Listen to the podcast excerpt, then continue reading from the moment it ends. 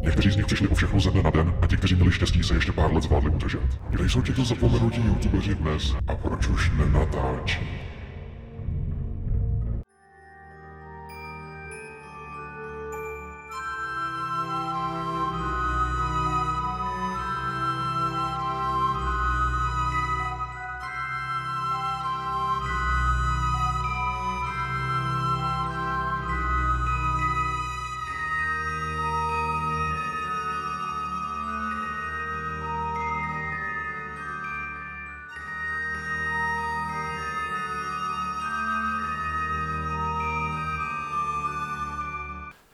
Adam s Eduardem tady dneska nebudou. Ale máme tady od nich scénář. Můžeme pokračovat v tom, co máte všichni rádi. To, co vás od nich baví, tak je to tady v písmenkách. Přece nepotřebujete je dva, ne? Jmenuje se to O jako obsese a má to být o stalkingu. Jestli chcete Adama s Eduardem ještě někdy vidět, žádáme výkupné ve formě našeho herohero.co lomeno staysteak nebo herohero.co lomeno Eduard Birke, kde můžete vidět epizody bez cenzury s předstihem delší. Možná přijdou ještě na abecedu strachu živě, pokud je stihneme propustit samozřejmě. Jsem slyšel, že jestli je teda propustíme, tak by abeceda strachu živě měla probíhat v Praze, v Brně a v Olomouci, ideálně v Dubnu, možná v květnu. Možná i bez vodítka. Hele, stalking je jako téma, ke kterému máme docela blízko. Dokonce k němu má blízko jeden z deseti lidí. A nemusí o tom nutně ani vědět. Třeba ve Spojených státech to potká 7 milionů lidí ročně. V kolika lidem v životě se stane prostě nějaká vloupačka, možná i nějaký přepadení, ale ten stalking je takový mnohem mírnější v tom, že po sobě nemusí nechat žádný stopy a ten stalker vás může třeba i ztratit zájem a nikdy nepřijdete na to, že jste vůbec nějakýho měli. Ale myslím si, že bychom si dneska mohli projít nějaký případy a rady, abyste to líp poznali, abyste věděli, jak se to dá řešit a že se to dá léčit. Že to je prostě nemocný chování, se kterým se dá pracovat. Neexistuje úplně jednotná definice slova stalking. Mm-hmm. Za prvý, ten pojem je hodně čerstvej, nebo v zákoně je hodně čerstvej a za druhý každý k němu přistupuje trošku jinak. Například policie ho definuje jako nebezpečné pronásledování a obtěžování. Teďka se prosím nepleťte stalkera, který pronásleduje lidi se stalkerem, který chodí do Černobylu. A příčiny takového chování mohou být různé. Nejčastější bývá žárlivost, která se vyznačuje nadměrným ulpíváním na jedné osobě a strachem ze ztráty partnera nebo potenciálního partnera a jeho opuštění. Ono vlastně je to hodně komplexní problém a je vidět, že s ním prostě bojují jak soudy, když řeší, jak to vlastně potrestat, aby se to neopakovalo, a zároveň i psychologové. Občas je prostě složitý si přiřadit člověka, který tohleto chování vykazuje, do nějaký konkrétní kategorie, zejména proto, aby se mu dalo prostě pomoct a aby ta obsese byla nějakým způsobem jako ukončená. Budeme tady mít prostě spousta případů, na kterých bude vidět, že říct těm lidem, uh, že jsi stalker a máš se jít léčit, prostě nestačí. Ono, jak se brzo dozvíte, tak když člověku řeknete, že je stalker, tak on si to kolikrát ani neuvědomuje, že dělá něco, co vám je nepříjemný hmm. a že jeho chování je projevem vyloženě zločinu. Tady máme konkrétní statistiku, že v roce 2015 to bylo 500 případů přibližně, v roce 2016 to bylo 400 případů, 217 340, ale naopak v Americe se uvádí, že se ty případy stalkingu naopak zvyšují a to díky online uh, prostředí. Já k tomu ještě dodám, že jeden teda další problém je, uh, že většinou to teda nejsou cizinci, kteří stolkují, ale někdo z blízkého okolí. Uh, spousta z nás si pod stalkerem přiřadí prostě někoho, kdo má třeba zahalený obličej, stojí před domem, sleduje ty lidi online a nějakým způsobem asi i jako psycho, když to tak řeknu, ale ve skutečnosti je to většinou právě někdo z blízkého okolí, někdo, s kým prostě ten vztah byl třeba náhle ukončen.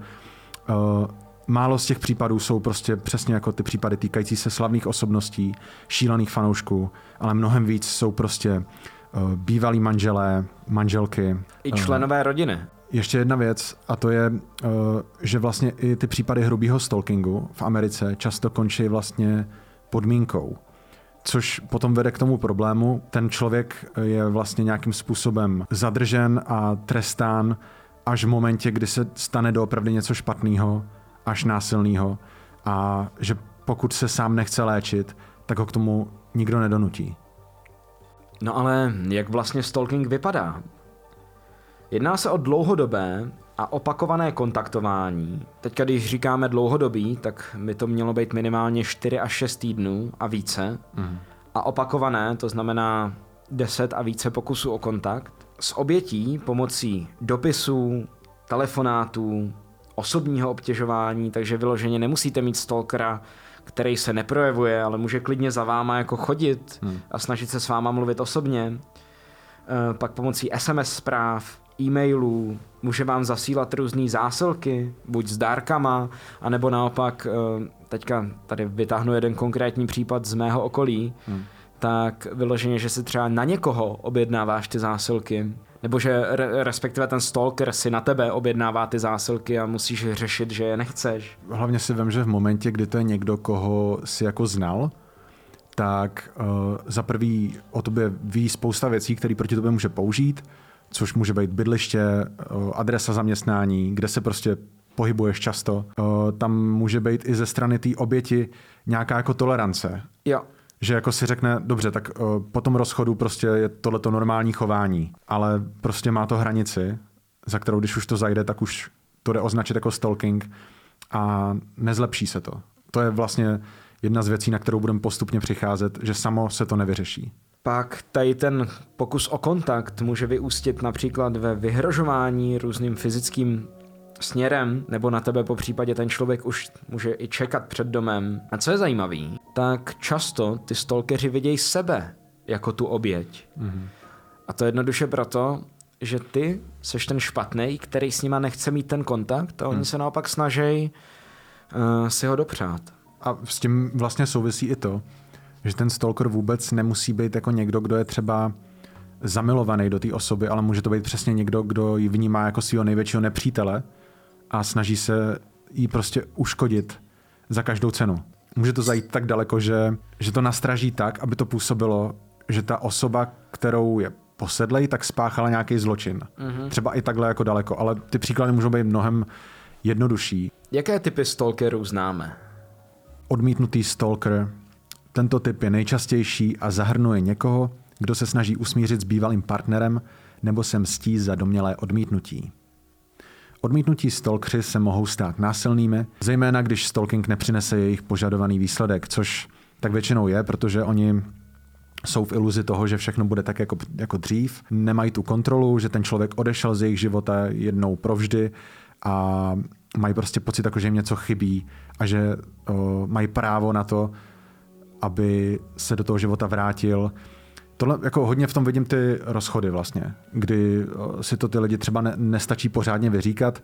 Zároveň, přesně jak si říkal předtím, vidí sebe jako tu oběť, což znamená, že nevidí svoje chyby. Mm-hmm. To je jako součást toho, že vlastně třeba nechápe, proč od něj ta osoba odešla, když k tomu pravděpodobně byl nějaký oprávněný důvod.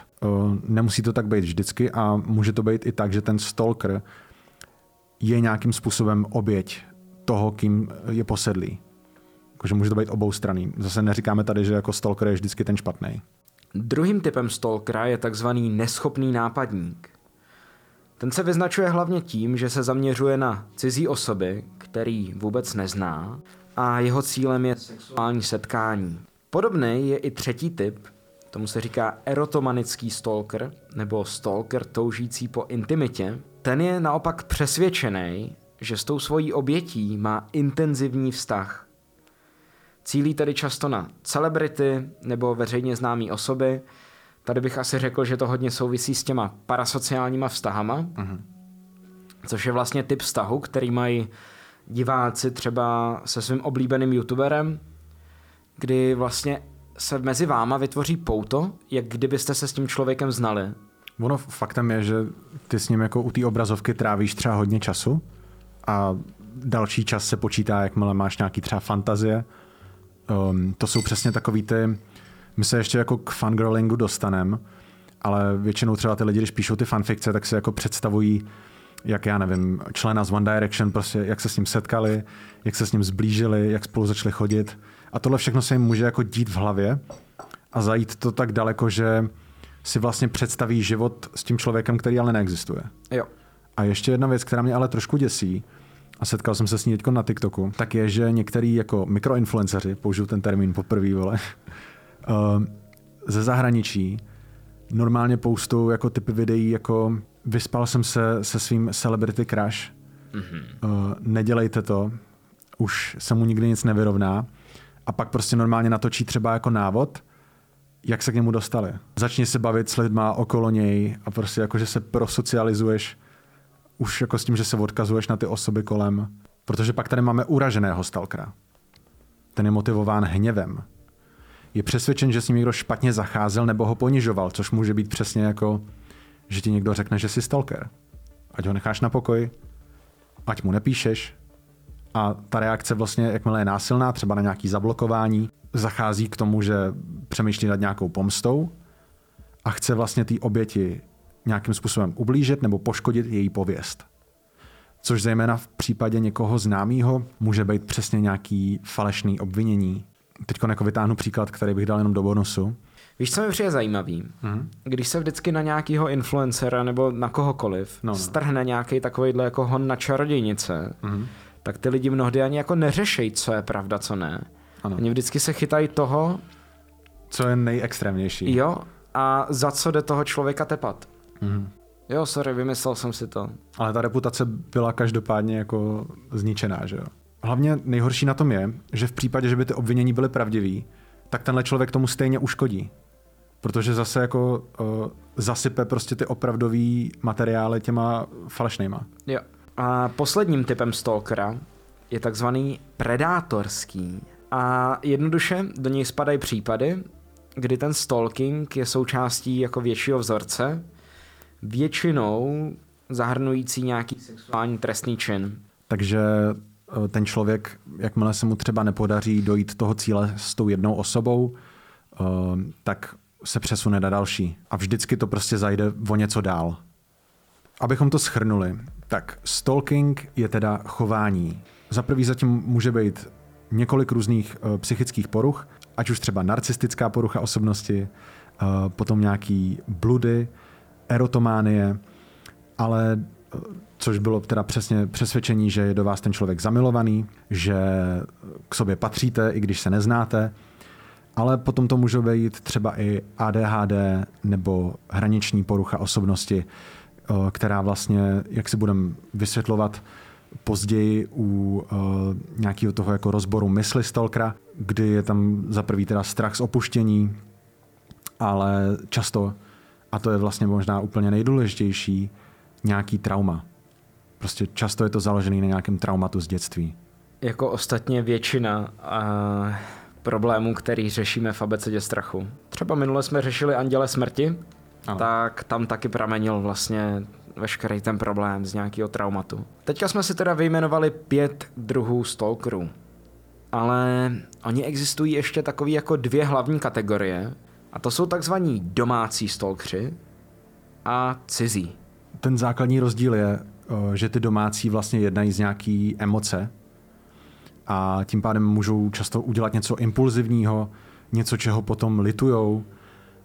Za to ti cizí většinou následují nějaký plán a přesně si to jako promyslí, jak se k tomu člověku dostat a čeho vlastně chtějí docílit. A to všechno je vedený prostě nějakým tím bludem nebo tou představou toho, že to, co dělá, je správný a že to iracionální chování má prostě nějaký jako účel, do kterého nikdo nemůže mluvit. A přesně jak říkáš, tak láska má často tenkou hranici s nenávistí a přesně s tady tím nevhodným chováním, protože často, jak už jsme tady zmiňovali, tak ty stalkeři vlastně neví, že dělají něco špatně a často věří, že to dělají pro dobro něčeho, většinou pro dobro toho vztahu, byť se jedná o věci, které byste jako ve vztahu normálně dělat neměli uh-huh. a rozhodně byste se neměli k ním uchylovat už jenom z toho principu, že často už bývají pak zahranou a nelegální tohleto chování nikdy nevyústí v to, že by ten vztah na tom byl nějak líp potom. Jako čím násilnější nebo šílenější akce a pokusy o to dát zpátky třeba tu rodinu dohromady nebo ten vztah, ten stalker prostě podstoupí, tím vzdálenější je jako pravděpodobnost, že by to někdy znova fungovalo. A vlastně to, co je nejlepší, je se od toho nějakým způsobem posunout. Mm-hmm. A teď jako nechci z nás dělat vztahovou poradnu, ale třeba přesně tam byl příklad té rodiny, která se rozpadla a v ten moment, co ten člověk skončil ve vězení, to bylo v I am a Stalker na Netflixu, tak v ten moment se mu podařilo vlastně skrz ty dopisy a to, že se jako trochu uklidnil, vyjednat si, uh, že se mohl vidět s tím svým synem. Ale manželka už k němu prostě znova nechtěla a on přesto všechno věřil, že prostě jednou tu rodinu dá znova dohromady, že k sobě prostě patří. Ale pravdou je, že když bys to prostě připustil, tak ten vztah s tím synem bude mnohem zdravější a důležitější. Asi potřebujete prostě psychologa nebo nějakého externího pozorovatele, jehož slovo pro vás něco znamená, aby vám to řekl. Nějak, abyste to pochopili. A my už se teďka přesouváme k nějakým konkrétnějším případům, téhleté části těm domácím stalkerům, kteří tedy často se objevují po rozchodech, kdy mají pocit, že člověk z jejich života odešel, prožívají podobné pocity, jako když jim někdo blízký zemře. Dostávají se do stavu, kdy chtějí tuhletu kontrolu nad životem obecně získat zpátky. Stalking je poměrně genderově podmíněný trestný čin. Častěji ho páchají muži, kteří pronásledují své bývalé partnerky. Jenže to neznamená, že neexistují stalkerky. Je úplně jako jedno, jakýho pohlaví ten člověk je, protože může zajít stejně daleko. A nejlepším příkladem toho na odstartování bude Yuka Takaoka, která je označovaná jako skutečná Yandere. Předtím, než nám představíme tuhle tu Yuku Takaoku, mm-hmm. tak co přesně znamená Yandere a vlastně proč zrovna ty bys měl vysvětlovat tenhle ten pojem? Postava obvykle dívka, která má posedlou a majetnickou stránku, připravena použít násilné a vražedné prostředky k udržení exkluzivního svazku. Jsou to pak i nějaký odvozeniny jako tsundere, dandere a tak. Existuje jedna hra, která je vlastně inspirovaná původně úplně jako Hitmanem, ve který máte právě jako senpáje, jste ním jako posedlí a eliminujete ostatní dívky, aby už žádná nezbyla a to srdce jste získali vy jako hráč. Každopádně tato hra eh, má teď velmi kontroverzní pozadí eh, kvůli tomu, že ten developer byl nějakým způsobem zapletený eh, s nezletilými faninkami a dokonce vydal omluvný video, který nebylo úplně dobře přijato veřejností. Takže já osobně už ani nehraju vlastně let's play toho už několik let. Yuka Takaoka, neboli skutečná Yandere. Někteří z vás si možná vzpomenou na Yuku Takaoku, japonskou hostesku, která je známá tím, že v roce 2019 ubodala kuchyňským nožem svého 20-letého přítele Jigola Phoenixe Lunu v jejich bytě v tokijském Shinjuku. 21-letá hosteska, která byla v prosinci téhož roku odsouzena ke třem letům a šesti měsícům vězení, byla nedávno propuštěna. Yuka, která v roce 2019 zaujala internet svým rostomilým vzhledem, je nyní influencerkou a je aktivní na TikToku a YouTube a Instagramu. Na těchto sociálních sítích publikuje příspěvky o cosplayi a videohrách. Přestože počet sledujících Yuki se pohybuje v pouze v řádě tisíců, fanoušci u každého příspěvku zanechávají komentáře a gratulují jí k tomu, že se dostala z vězení.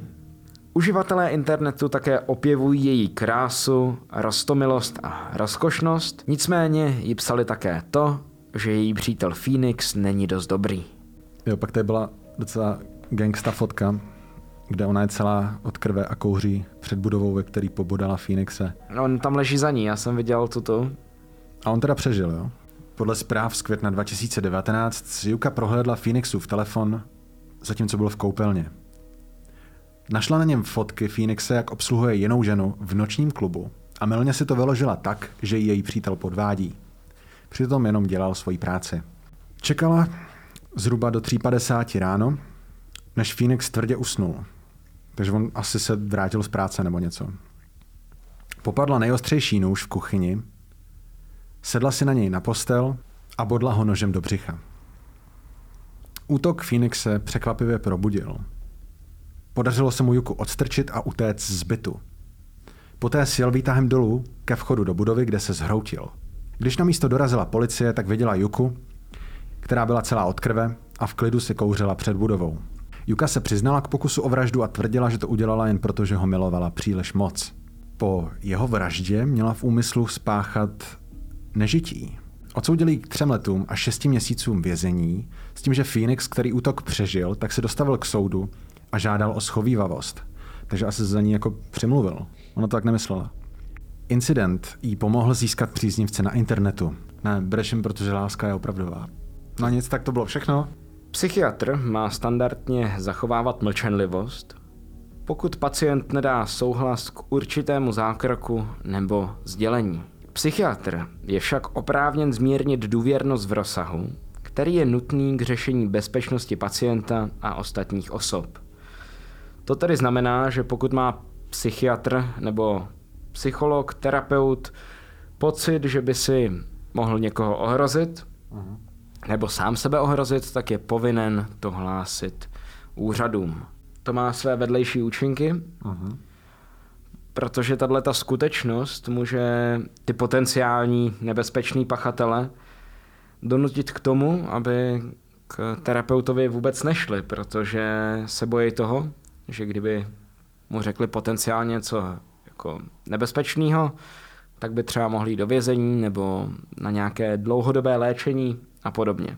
Předcházel tomu brutální čin, eh, při kterém přišla o život Tatiana Tarasov rukou Prozenita Podara, což byl její spolužák. Stalo se to v Berkeley, na univerzitě v Kalifornii v roce 1968. Následkem toho kalifornský nejvyšší soud umožnil terapeutům teda obejít mlčenlivost mezi lékařem a pacientem ve výjimečných případech. Tatiana Tarasov a Prosenžit Podar. Na lidovém tanci v Horčicově zbarveném sále Mezinárodního domu Kalifornské univerzity v Berkeley v roce 1968 si mladý Ind prohlížel mladou Rusku, která se točila na starobylou melodii – Tatiana Tarasov byla tehdy 18-letou studentkou Merit College v Oaklandu. Dcera ruských přistěhovalců žila ve státech od svých 14 let. Její rodiče ji chránili, dokonce jí zakazovali nosit make-up a ona odporovala jejich pravidlům a občas lhala. Směla však chodit na lidové tance do takzvaného iHouse, kde ve volném čase doučovala portugalsky mluvící studenty, pokud ji tam a zpět vozil její bratr Alex. Student, který na Tatianu zíral, byl 22-letý Prosenžit Podar, postgraduální student námořní architektury, který v iHouse bydlel.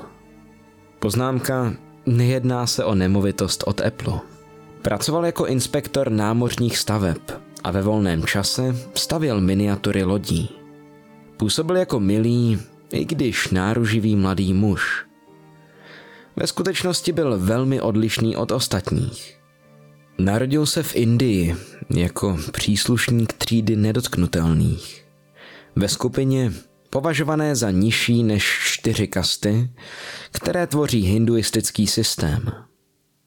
Poddar bojoval s neuvěřitelnými překážkami aby mohl opustit domov. Do Kalifornie dorazil právě během léta lásky. Všude kolem něj mladí lidé experimentovali s hudbou, módou, sexem a drogami. Poddar byl v kulturním šoku. Občas se na celé dny stáhl do svého pokoje, aby pracoval na vlastních projektech a nevnímal chaos studentského života za dveřmi. Přestože ho Tatiana svým tancem okouzlila hned na poprvé, Poddar se odhodlal k rozhovoru až při následujícím lidovém tance. Začali se tu a tam výdat, chodili na pizzu a do kina. Poddar, který pocházel z rodiny, kde se o náhodném sexu nemluvilo a bylo to neslíchané, Vlastně nikdy předtím na žádné rande, kde by se pořádně stýkal se ženami, nechodil. Přece jen v Indii bylo normou domluvené manželství. Z části kvůli své neskušenosti a z části kvůli tomu, co se později ukázalo jako jeho hluboká duševní nestabilita, špatně pochopil téměř všechna znamení, která Tatiana vysílala. Během několika týdnů po setkání s Tatianou napsal rodičům do bengálské vesnice a vyprávěl jim podrobnosti o Tarasovových, zejména o mladé Tatiáně, která hrála na akordeon a byla špičkovou studentkou na univerzitě. Jak její zájem o poddara klesal, jeho náklonost k ní se jen stupňovala. Nemohl uvěřit, že dívka, která se mu kdysi zdánlivě líbila, se teď nehodlá zavázat k tomu, aby se s ním stýkala a zdálo se, že se mu ani pořádně nedívá do očí. Dál se snažil změnit její názor a ukazoval se u ní doma a neustále jí volal. A ruku na srdce, Tatiana si s poddarem trochu hrála, ale později ho začala úplně ignorovat. V následujících měsících upadl do hluboké deprese. Často chodil za školu a jen zřídka opouštěl svůj pokoj. V zoufalství se zpřátel s Tatianiným bratrem Alexem, který se stal později jeho spolubydlícím. Pak dvakrát poddar rozlobeně řekl svým spolupracovníkům, že by rád vyhodil dům jejich rodiny do povětří. Podle některých svědectví si Poddar své rozhovory s Tatianou nahrával a později si je přehrával, aby pochopil, co se stalo. Po nějaké době spolu opět začali trávit čas. Ale nechápejte mě špatně. Tatiana se s ním nechtěla přátelit. Líbila se jí pozornost, kterou jí věnoval. Občas jí vyděsil, jako když jí ukázal podrobný deník, do kterého si zaznamenával detaily každé jejich interakce s nadpisy Beru svou přítelkyni k srdcovému králi. I přesto ale neměla pocit, že by byl skutečně nebezpečný. Nakonec Poddar vyhledal pomoc na univerzitní klinice duševního zdraví, kde ho léčil doktor Larry Moore, tehdy vycházející hvězda psychiatrie. Moore byl okamžitě znepokojen způsobem, jakým Poddar mluvil o Tatiáně. Několikrát uvažoval, zda by neměl porušit lékařské tajemství a někomu říct o stále šílenějších výhruškách, které poddar v jeho ordinaci pronášel. Říkal, že si plánuje koupit zbraň. Říkal, že by ji chtěl zavraždit. Moore si myslel, že nejlepším prediktorem budoucího násilí je minulost násilí. A tu poddar neměl. No a tak poddara jednoduše požádal o slovo že s dívkou přestane komunikovat. Poddar souhlasil. Brzy poté také přestal chodit na terapii. O necelé dva měsíce později se Poddar objevil před rodinným domem Tarasovových. Když ho Tatiana požádala, aby odešel, namítl, že s ní potřebuje mluvit. Vykřikla a Poddar vytáhl pistoli, kterou jí okamžitě střel do trupu. Vrátil se zpět na trávník před domem a Tarasovová se k němu s křikem vrhla. Poddar pak vytáhl řeznický nůž a osmkrát jí bodl, údajně, aby ji utěšil, jak později řekl policii. Vešel do domu, zavolal policii a řekl Právě jsem pobodal svoji přítelkyni. Jakmile přijeli orgány činné v trestním řízení, s klidem se jim oddal. Spoutejte mě. Zabil jsem jí. Tatiana Tarasov byla po příjezdu do nemocnice prohlášena za mrtvou. Poddar byl shledán vinným z vraždy druhého stupně a byl odsouzen na pět let. Po odvolání však nový soudce souhlasil s propuštěním Poddara pod podmínkou, že bude deportován do Indie. Tam se vrátil do Kalkaty, oženil se a měl dítě. Její rodiče byli pochopitelně rozzuřeni. Zejména proto, že univerzitní odborníci na duševní zdraví, Larry Moore, ten hlavně, věděl o poddarových plánech a nikoho pořádně neinformoval. A rodina proto podala žalobu na regenty Kalifornské univerzity. Případ se nakonec dostal až ke kalifornskému nejvyššímu soudu, který v roce 1976 rozhodl, že je morální a profesní povinností terapeuta ohlásit výhrušky, jako byla přesně ta poddarova, aby uchránil ohrožené osoby. A krásně to ve svém rozhodnutí schrnuje soudce Matthew O. Tobriner. Ochranná výsada končí tam, kde začíná veřejné nebezpečí. Ming Sen Xue, posedlý učitelkou ze základky. Pátek 16. května 1980. Několik dní předtím, než měla Mary Staufrová s rodinou odjet na čtyřletou baptistickou misijní cestu na Filipíny, vzala svou osmiletou dceru Bev ke kadeřníkovi na předměstí Saint Paulu. Při odchodu z kadeřnictví byly matka s dcerou konfrontovány mužem se zbraní a ďábelským plánem.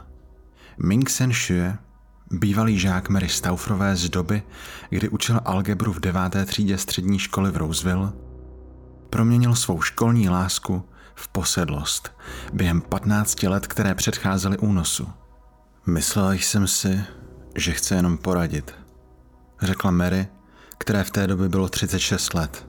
Měl u pasu zbraň, přiložil jí k Bev a řekl, potřebuju svést. Byla jsem připravená dát mu klíčky od auta. Jenže Minksen nařídil Mary, aby jela na sever. Během jízdy za nimi na křižovatce zastavil policista a Shue jí pohrozil, že pokud auto odbočí stejným směrem jako oni, zastřelí dceru Bev. Odjeli do odlehlé zalesněné oblasti v okrese Anoka, kde Shue matku a dceru svázal k sobě. Přelepil jim ústa páskou a pak je přinutil, aby leželi obličejem dolů. Shue odjel do nezastavené oblasti poblíž Roseville a v rámci přípravy na vyzvednutí dodávky z nedalekého parkoviště otevřel kufr a položil na Mary a Bev masivní rezervní kolo vozidla. Ve stejnou dobu se k autu přiblížili dva chlapci ze sousedství. Jeden zůstal vzadu, zatímco druhý, Jason Wilkman, to chtěl proskoumat. Myslím, že náš únosce spanikařil. Popadl Jasona a hodil ho do kufru na nás. Vzpomínala Mary. Druhý chlapec viděl, co se stalo jeho kamarádovi a utekl domů. Nevěděli jsme, co se stalo a najednou se kufr zabouchl a auto se rozjelo v divokou jízdu. Mary se snažila s mladíkem komunikovat, ale ten byl příliš vyděšený na to, aby řekl něco jiného než své jméno a věk. Nepřestával plakat a říkal, že se musí dostat domů, protože ten víkend potřebuje navštívit babičku. Vzpomínala Bev. Zmínila jsem se, že mám také navštívit tu svou. V vlastní oblasti Shue vyvedl Jasona z kufru. Cítili jsme, jak ho popadl a odnesl ven, řekla Bev. Po návratu už kufr neotevřel a Jason už s námi nebyl, řekla Mary. Poté, co se zbavil Mary na auta a svázali ve své černé dodávce bez oken, Shue odvezl do vlastního obchodu s elektronikou Sound Equipment Services. Dovolil jim použít toaletu. Dal jim džus. Než jim v noční tmě zavázal oči, naložil je zpět do dodávky a odjel do svého domu pouhých 6 mil od Maryna bytu. Umístil je spoutané do walk-in skříně v ložnici, odstranil kliku zevnitř a zamkl dveře. Tahle skříň pro nás byla očividně připravená. Na teči nevyselo žádné oblečení. Na polici byly nějaké deky a igelitové pytle. Žárovka s natahovacím řetízkem a dva malé polštářky na podlaze, řekla Mary. Zbytek rodiny mezi tím čekal doma.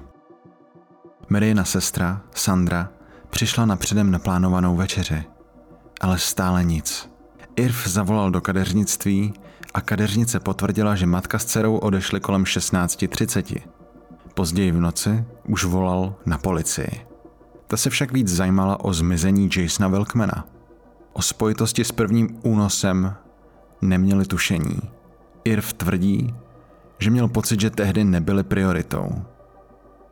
Pak přišel do bytu policista na kontrolu a já cítil, že si myslí, že jde o domácí násilí. Když se to konečně vyjasnilo, do pátrání se přihlásilo přes 300 dobrovolníků. Mary navštěvovala Bethel College v St. Paul a promovala v roce 1965. Ve školním roce 1967 manželé poprvé odjeli na Filipíny jako misionáři. Před touto cestou učila Mary dva roky matematiku v deváté třídě na střední škole v Remzi. Mezi její první studenty patřil Ming Sen Shue, američan tajvanského původu. V roce 1975 se manželé vrátili na Filipíny, kde strávili čtyři roky a zakládali nové sbory na centrálních ostrovech. Téhož roku Shue zintenzivnil své pronásledování Mary. Když si mladšího Irva Staufra spletl s jeho otcem, který se taky jmenoval Irv, objevil se 4. července v domě Maryjných příbuzných v Dulufu a na Irva staršího mířil zbraní. Odvedl ho do domu a řekl mu, aby zavolal svou ženu do pokoje. Když vstoupila Mary na tchýně, Shue si uvědomil svůj omyl. Spletl si paní Staufrovou, řekl Marian manžel. Mířil na ně zbraní a svázal je. Vyhrožoval jim, že jestli někdy zavolají policii, vrátí se a zastřelí je. Pak je zamkl v ložnici v přízemí a nikdy to nenahlásili na policii. Nezmínili se ani Mary. Následně skutečnou Mary pronásledoval do baptistických misijních bytů v Arden Hills ve státě Minnesota. Špehoval je z lesa před apartmány. Krátce před únosem se pokusil vniknout dveřmi na terasu pomocí páječky a také přes úložný prostor vyřezal díry do podlahy pod jejich postelí, kde dokonce zanechal piliny, které Irv později zametl.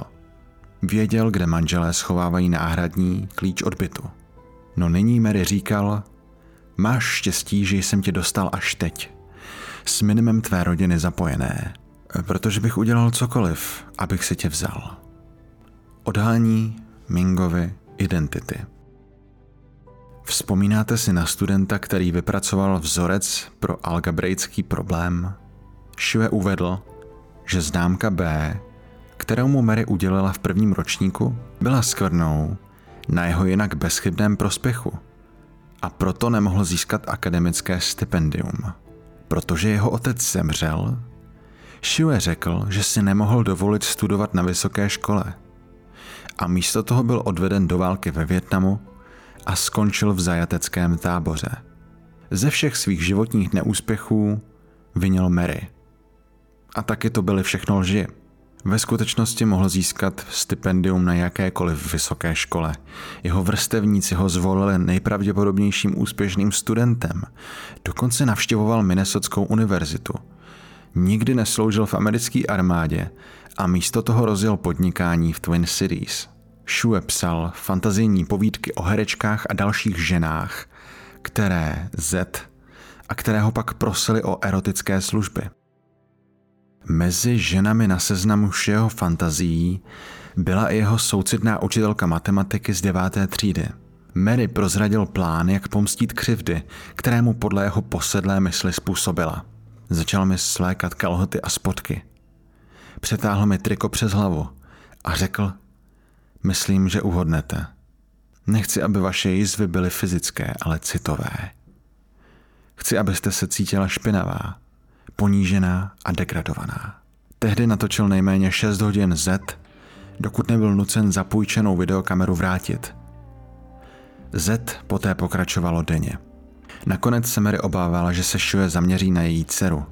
Nenutil jí, aby se na Z dívala, ale vyhrožoval jí, že to udělá. Protože mu Mary neprojevovala náklonost jako v jeho zvrácených představách, tak zvýšil nároky a naléhal, aby se k němu chovala lásky plněji. Ona na to odpověděla. Miluji svého manžela. Slíbila jsem mu, že mu budu věrná až do smrti a to, co žádáte, nemohu udělat. A tak Shue vzal velký průhledný igelitový pytel a řekl Viděla jste někdy někoho udusit se? Budete se dívat, jak vaše dcera a udušením. Když seděla ve skříni, přikryl jí celé tělo tím pytlem. Zastrčil ho pod ní a řekl, že to bude trvat 4 až 5 minut. Postupně vydýchá všechen kyslík, který se v tom pytli nachází a pak zemře. Bev se zeptala. Mami, co chce, abys udělala? A tak jsem jí na to řekla. Chce, abych zřešila. Mami, nehřeš. Ale prosím tě, můžu vylézt spod toho pytle? Je tady hrozné horko. Viděla jsem, jaký po tváři stéká pot. A pytel se jí stahuje kolem obličeje. Bylo to strašné. Nemám slov, abych to popsala. Tak jsem ho políbila na rty a to stačilo, aby zbev sundal tu tašku. Jenže to, co následovalo, bylo nejhorší zet. Aspoň, že dcera byla v bezpečí. Shue nakonec zmírnil svá přísná domácí pravidla. Ačkoliv byly stále svázané, tak už směli jíst v kuchyni v horním patře. Desátý den se už sprchovali. Shue poskytl Bev televizi. Koupil jí stolní hry, jako je Uno. Často hráli při společné večeři a on jí říkal Beffy. Byl podivně láskyplný, takovým tím zvráceným rodičovským způsobem. Mary byla mezi tím nucena psát Irvovi dopisy. V jednom se snažila přesvědčit policii, že není pohřešovaná, že jen zmizela, a v druhém důrazně navrhovala, aby se policie přestala angažovat, jinak Mary už nikdy neuvidí. Mezitím se Shue vrátil do práce ve svém obchodě s elektronikou. Pak mi představil tohle. Nebylo by skvělé jet na dovolenou v obytném autě? Bev si prý tehdy pomyslela. Čtyři a půl týdne jsem byla zavřená ve skříni, takže mi myšlenka, že bych mohla jet v obytném autě, zněla zajímavě. Shue, stále ve stejném oblečení jako v den únosu, vzal Mary do nákupního centra ve Wisconsinu, aby se mohli převléknout. Při nákupu v Madison Mary použila cestovní šek ze své kabelky a doufala, že banka bude o transakci informována. Přestože IRF upozornil FBI na existenci šeku, eh, zřejmě je nezajímalo, když byl proplacen. Bev mezi tím zůstala sama a snažila se křičet na skupinu dospívajících chlapců za oknem. Byl to okamžik, kdy jsem měla trochu odvahy. Zavolala jsem a řekla, hej, můžete mi pomoct, byla jsem unesena. V podstatě se mi vysmáli. Během cesty si Marie vzala z hotelového pokoje Bibli a denně z ní Bev četla. Bděli na modlitbách a modlili se i za svého věznitele. V pondělí 7. července ráno už naděje pohasínala. Shue si uvědomil, že nemůže zůstat v rodinném domě navždy. Shue se toho rána vydal do práce, ale ještě předtím spojil provaz Mary a Bev skrz horní závěs dveří skříně a provlékl ho smyčkou, což jim umožnilo pohybovat se po délce provazu a volněji po ložnici. Mary si vzpomněla, jak její otec doma vytahoval čepy ze dveří. Bez kladiva. A tak se pokusila čep vytáhnout. Byla jsem odhodlaná to zkusit co nejlépe. Pan se zvedl, jako by byl namazaný. Z telefonu v horním patře zavolala Mary na úřad šerifa okresu Ramsey a dvakrát čekala, než se ozval seržant Mike Fowler. Mary, která ve skříni našla vysačku z čistírny s adresou 1960 North Hamlin Avenue, věděla, kde policie najde. Tady Mary Steufrová, oběť únosu z Arden Hills. Byla bych ráda, kdyby pro nás někdo přijel. Seržant se zeptal, je s vámi Jason? A já v tu chvíli věděla, že Jason se domů nikdy nedostal. FBI provedla razy na Shueho pracovišti a bez incidentu ho zatkla. Jen několik dní po svém uvěznění si Shue objednal u svého spoluvězně Richarda Greena, který byl právě propuštěn, vraždu Mary a Bev, aby jim zabránil ve svědectví a pomohl mu k útěku. Shue poslal bývalému vězni šek na tisíc dolarů s příslibem dalších 50 tisíc po dokončení činu. Před soudním procesem nechali žalobci Mary dvakrát zhlédnout 9 hodin videozáznamů, aby se pokusila seřadit Z za sebou a po druhé interpretovat přepis. Když byla Mary předvolána k výpovědi a federální prokurátor Tom Berg zahájil výslech, Shue se zvedl ze židle a vrhl se na ní. Berg mu zastoupil cestu a federální maršálové srazili Shueho na zem. Při jiném incidentu byl Shueho advokát Ron Meshbesher podroben křížovému výslechu. Shue přitom zautočil na Mary nožem, který propašoval do soudní síně. Řezná rána jí zasáhla bradu a koutek úst. Po obnovení procesu byl shledán vinným z únosu a vraždy druhého stupně a byl odsouzen ke 40 letům, které si měl odpikat souběžně s druhým trestem. Řekl, nemysli si, že i když mě chytí a zavřou na 25 let do vězení, nemysli si, že na tebe zapomenu. Až mě pustí, půjdu po tobě a pokud budeš mrtvá, půjdu po tvých dětech. Shue je v současné době umístěn ve federální věznici se střední ostrahou v Marionu ve státě Illinois.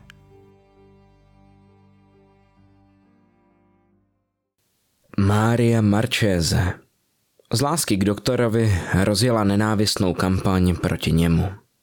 Není to tak dávno, co byla Marchese uvězněna na 9 let za obtěžování doktora Jana Falkovského a jeho tehdejší snoubenky.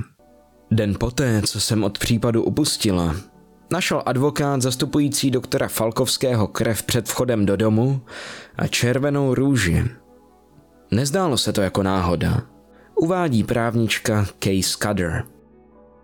45-leté Mári Markéze soud nařídil doživotní zákaz styku s více než 40 lidmi, včetně advokátů obžaloby nebo detektiva, který vedl policejní vyšetřování. Právnička Kay Scudder byla bombardována telefonáty od Máry Markéze, která požadovala, aby případ obnovila. Stalkerka se dokonce objevila v sídle právnické kanceláře právničky Scudder. Údajně se tam dostala tak, že se tam vplížila zadním vchodem. Spevnili mi dveře do ložnice a nainstalovali nouzové tlačítko přímo na policejní stanici. Byla jsem vyděšená, dokud ji nakonec neobvinili. Do práce jsem jezdila jinými vlaky a chodila jsem jinými trasami. Nosila jsem i zcela jiné oblečení, aby mě nepoznala. Myslela jsem, že je nepravděpodobné, že by mohlo dojít k nějakému fyzickému útoku, ale taktéž jsem nevylučovala, že by mi třeba mohla zapálit byt. Pokaždé, když jsem přišla domů, tak jsem nevěděla, jestli bude vypálený do základů, anebo jestli bude na vchodových dveřích krev anebo grafity. Do postele jsem chodila až ve dvě ráno. Nemohla jsem usnout. Pořád jsem slyšela nějaké zvuky. Byla jsem naprosto paranoidní. Markéze byla v roce 2004 zatčena za pronásledování doktora Falkovského, nicméně byla propuštěna poté, co prohlásila, že jí psychiatr v roce 2002 zdaroval a silnil. Mária na podporu svého tvrzení předložila spodní prádlo obsahující jeho DNA. Nicméně Test prokázal další stopy, které pravděpodobně pocházejí od nové přítelkyně doktora Falkovského, s níž začal chodit poté, co mělo dojít k údajnému znásilnění. A to značí jediné. Předpokládá se, že Mária Markéze ukradla použitý kondom z koše doktora Falkovského, po případě použité spodní prádlo, a celý důkaz sfalšovala. Případ byl tedy proti psychiatrovi v srpnu 2005 odložen. Lauren McCluskey. Tohle se nemuselo stát. Když se Lauren McCluskey rozhodla studovat na univerzitě v Utahu, byla přijata do ženského atletického týmu. Stala se mistrní státu Washington ve skoku do výšky a na juniorském mistrovství obsadila desáté místo v sedmi boji. V Salt Lake City žila několik let, když se v oblíbeném baru v centru města seznámila s Melvinem Rowlandem. Ten tam tehdy pracoval jako vyhazovač. Řekl jí, že byl v armádě a že je vycvičen jako bezpečnostní důstojník. Jenže netrvalo dlouho a zjistila pravdu. Rowland byl v podmínce. Proč? No, řekněme to takhle. byl na seznamu sexuálních delikventů. Předtím, než to věděla, tak spolu navázali vztah. Nicméně po tom, co se dozvěděla o skutečné pravdě, Rowlanda konfrontovala a vztah formálně ukončila. Rowland to ale neunesl. Začal jí posílat zprávy a výhrušky. Jeho přátelé zveřejnili na sociálních sítích zprávu o jeho vraždě, která byla falešná. Pak, když se všechno ukázalo jako velký podvod, tak po ní chvíli požadoval tisíc dolarů, aby nezveřejnil její explicitní fotografie. Lauren McClusky začala vyjadřovat své obavy rodině a nejbližším přátelům. Dne 13. října 2018 nahlásila vydírání na policii. Ta však její tvrzení nikdy neprošetřila. Co je zvláštní, tak se jí zanedlouho ozval strážník Deers. Ten jí kontaktoval s podivnou žádostí. Požádal jí, aby mu předala několik pochybných explicitních fotografií, které byly v případu zmíněny. Jak nyní víme, tak strážník Deers si tyhle ty snímky stáhl do svého osobního telefonu a údajně se měl chlubit kolegům, co získal a jak je dívka roztomilá. A to bylo vše, jak se případem policie zabývala. Než se dostala k nějakému hlubšímu řešení, už bylo pozdě. Psalo se 19. října 2018. Ve 2020 Lauren McClusky telefonovala se svojí matkou během cesty na kolej, jenže v tu chvíli k ní přistoupil Rowland. Násilně jí popadl a pak ji tahl přes celé parkoviště před kolej, kde jí velmi hrubě zbil a následně jí sedmkrát střelil. Během celého procesu telefonát stále probíhal.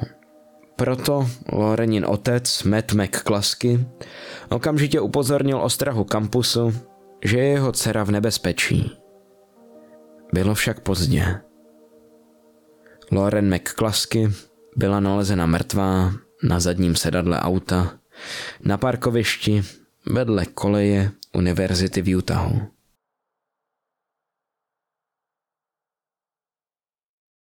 No takže kdybychom si to měli schrnout, tak měli jsme tady hate kampaň vůči doktorovi, do kterého byla ta stalkerka zamilovaná. Pak jsme tady měli únos vlastně učitelky ze základky, eh, jejíž student jí byl posedlý, přestože ho učila jenom chvíli, snad jenom rok. Nakonec tady byla vlastně eh, nadějná atletka, eh, která přišla o život, přestože několikrát toho stalkera nahlásila, hledala pomoc, snažila se to prostě řešit s policií, aby člověk pronásledoval někoho, koho zná, z Instagramu, z televize. Dostane se k němu už jenom tím, že prostě je x jako interviews, stories, prostě známí lidi jsou vidět. Je volně přístupný obsah s nima a může mít pocit, že se s ním zblížil. A jak se tohle stane, tak eh, většinou je to asi v reakci na nějaký jako osobní problém, člověk, který je třeba sociálně izolovaný, eh, dlouhodobě nezaměstnaný, nemá třeba moc koníčků, ani vztahu teda. A co mu zbývá, tak je právě fantazie, kterou se třeba chce s tím problémem vyrovnat. Stejně tak může mít právě, už jsme řešili teda trochu to trauma, um, může hledat tu odpověď uh, v něčem úplně jako nereálným, ale pro něj to může mít jako pocit toho, že následuje svůj osud, že věří svým snům. Přece jenom oni ty příběhy těch celebrit sami o sobě jsou vlastně jako trochu neuvěřitelný. Vem si, jak nepřirozený to je, že máš člověka, který ho třeba poslouchá 50 milionů lidí. Nebo že si denně prostě milion lidí mu lajkne fotku. A jaký procento z těchto lidí je tím daným člověkem posedlý, je samozřejmě několikanásobně vyšší, pravděpodobnost, že se to stane, než eh, když je to někdo, jako, kdo má kolem sebe jenom pár lidí. To samozřejmě i vede k tomu, že celebrity mývají ochranku, nějakým způsobem utíkají před bulvárem, eh, I o paparaci se dá říct, že občas se chovají jako stalkeři, i když ta motivace je trochu jiná. Jsou to prostě prachy. Mě by zajímalo, jestli to někdy může přerůst jako k větší obsesi, že dejme tomu, mm-hmm. že nějakou celebritu, jakožto paparaci sleduješ už jako hodně, hodně dlouho mm-hmm. a najednou ji začneš brát jako úplně jinak. Jako dá se říct, že když s někým tráví tolik času, tak o nich pak vědějí prostě mnohem víc, než o čemkoliv jiném, že jo. Takže řekněme, že bys strávil prostě rok sledováním uh, Ivety Bartošový, tak už o ní víš prostě všechno. Pochopil hmm. si její rutinu, fotíš jí, viděl si v nejhorším, viděl si v nejlepším. Dokonce možná můžou mít občas i pocit. Ty celebrity občas si povídají s těma paparaci, jako nějakým způsobem na ně reagují. A samozřejmě paparaci přechází ty hranice toho, co je zdravý. Jsou známí prostě kompilace toho, kde třeba Rytmus reaguje na paparaci, eh, Kanye West eh, je zdravý, pak je prostě na ně nadává, občas se na ně třeba zautočí. Toby Maguire je taky vždycky na ně úplně mm-hmm. drsnej. Proč nejsou paparaci zatčeni za stalking a harassment? Tak minimálně podle kalifornského práva stalking má jasný znak toho, že ten člověk se bojí o svoje bezpečí. V momentě, kdy je ten paparaci třeba otravný, ale nebojí se toho, že by jim nějak ublížil, teoreticky to teda není stalking. No a když jsme byli u těch paparaci, který nikomu neublížili, tu máme stalkerku Sarah na kterou se zpětně pohlíží, jakože byla svým způsobem ikonická. Byla známá hlavně v letech 2012 až 2013. Už jenom tím, že se fotila třeba s Bradem Pittem a Justinem Bieberem, tak se vytvořila obrovský jako following lidí. Eh, na Flickr má portfolio o 4800 selfies. Většinou jde o nějaký premiéry a večírky, takže to není jako tak, že by je vystalkovala vyloženě na ulici, ale i takový případy tam jsou. No a co se o ní zjistilo? Je zajímavý, kam všude se jí podařilo vlastně dostat, kam všude měla přístup. Spekulovalo se třeba i o tom, že její otec byl nějakým způsobem v průmyslu a tohle vlastně všechno umožňoval. Eh, dokonce, aby měla víc času na svůj koníček, tak podstupovala domácí školu.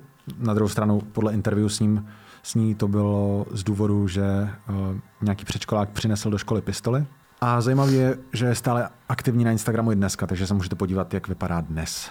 Takže stalkerka Sarah. Není úplně jako stalkerka ve tradičním slova smyslu, ne? Že vlastně je to spíš jenom jako faninka, která jim teda neubližuje, mm.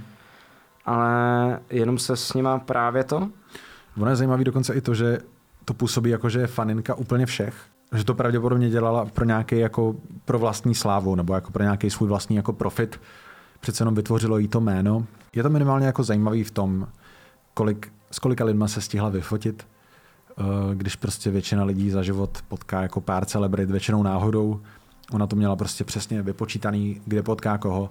Dokonce vyjednávali, že by mohla mít vlastní show od stejné společnosti jako Keeping Up with the Kardashians.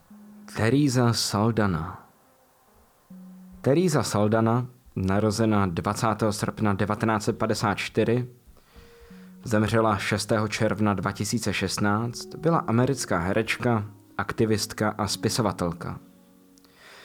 Mezi její hlavní filmové role patří Lenora Lamota, manželka postavy Joea Pesiho ve filmu Zuřící bík z roku 1980 a role faninky Beatles v souboru Beatlemanie Roberta Zemekise.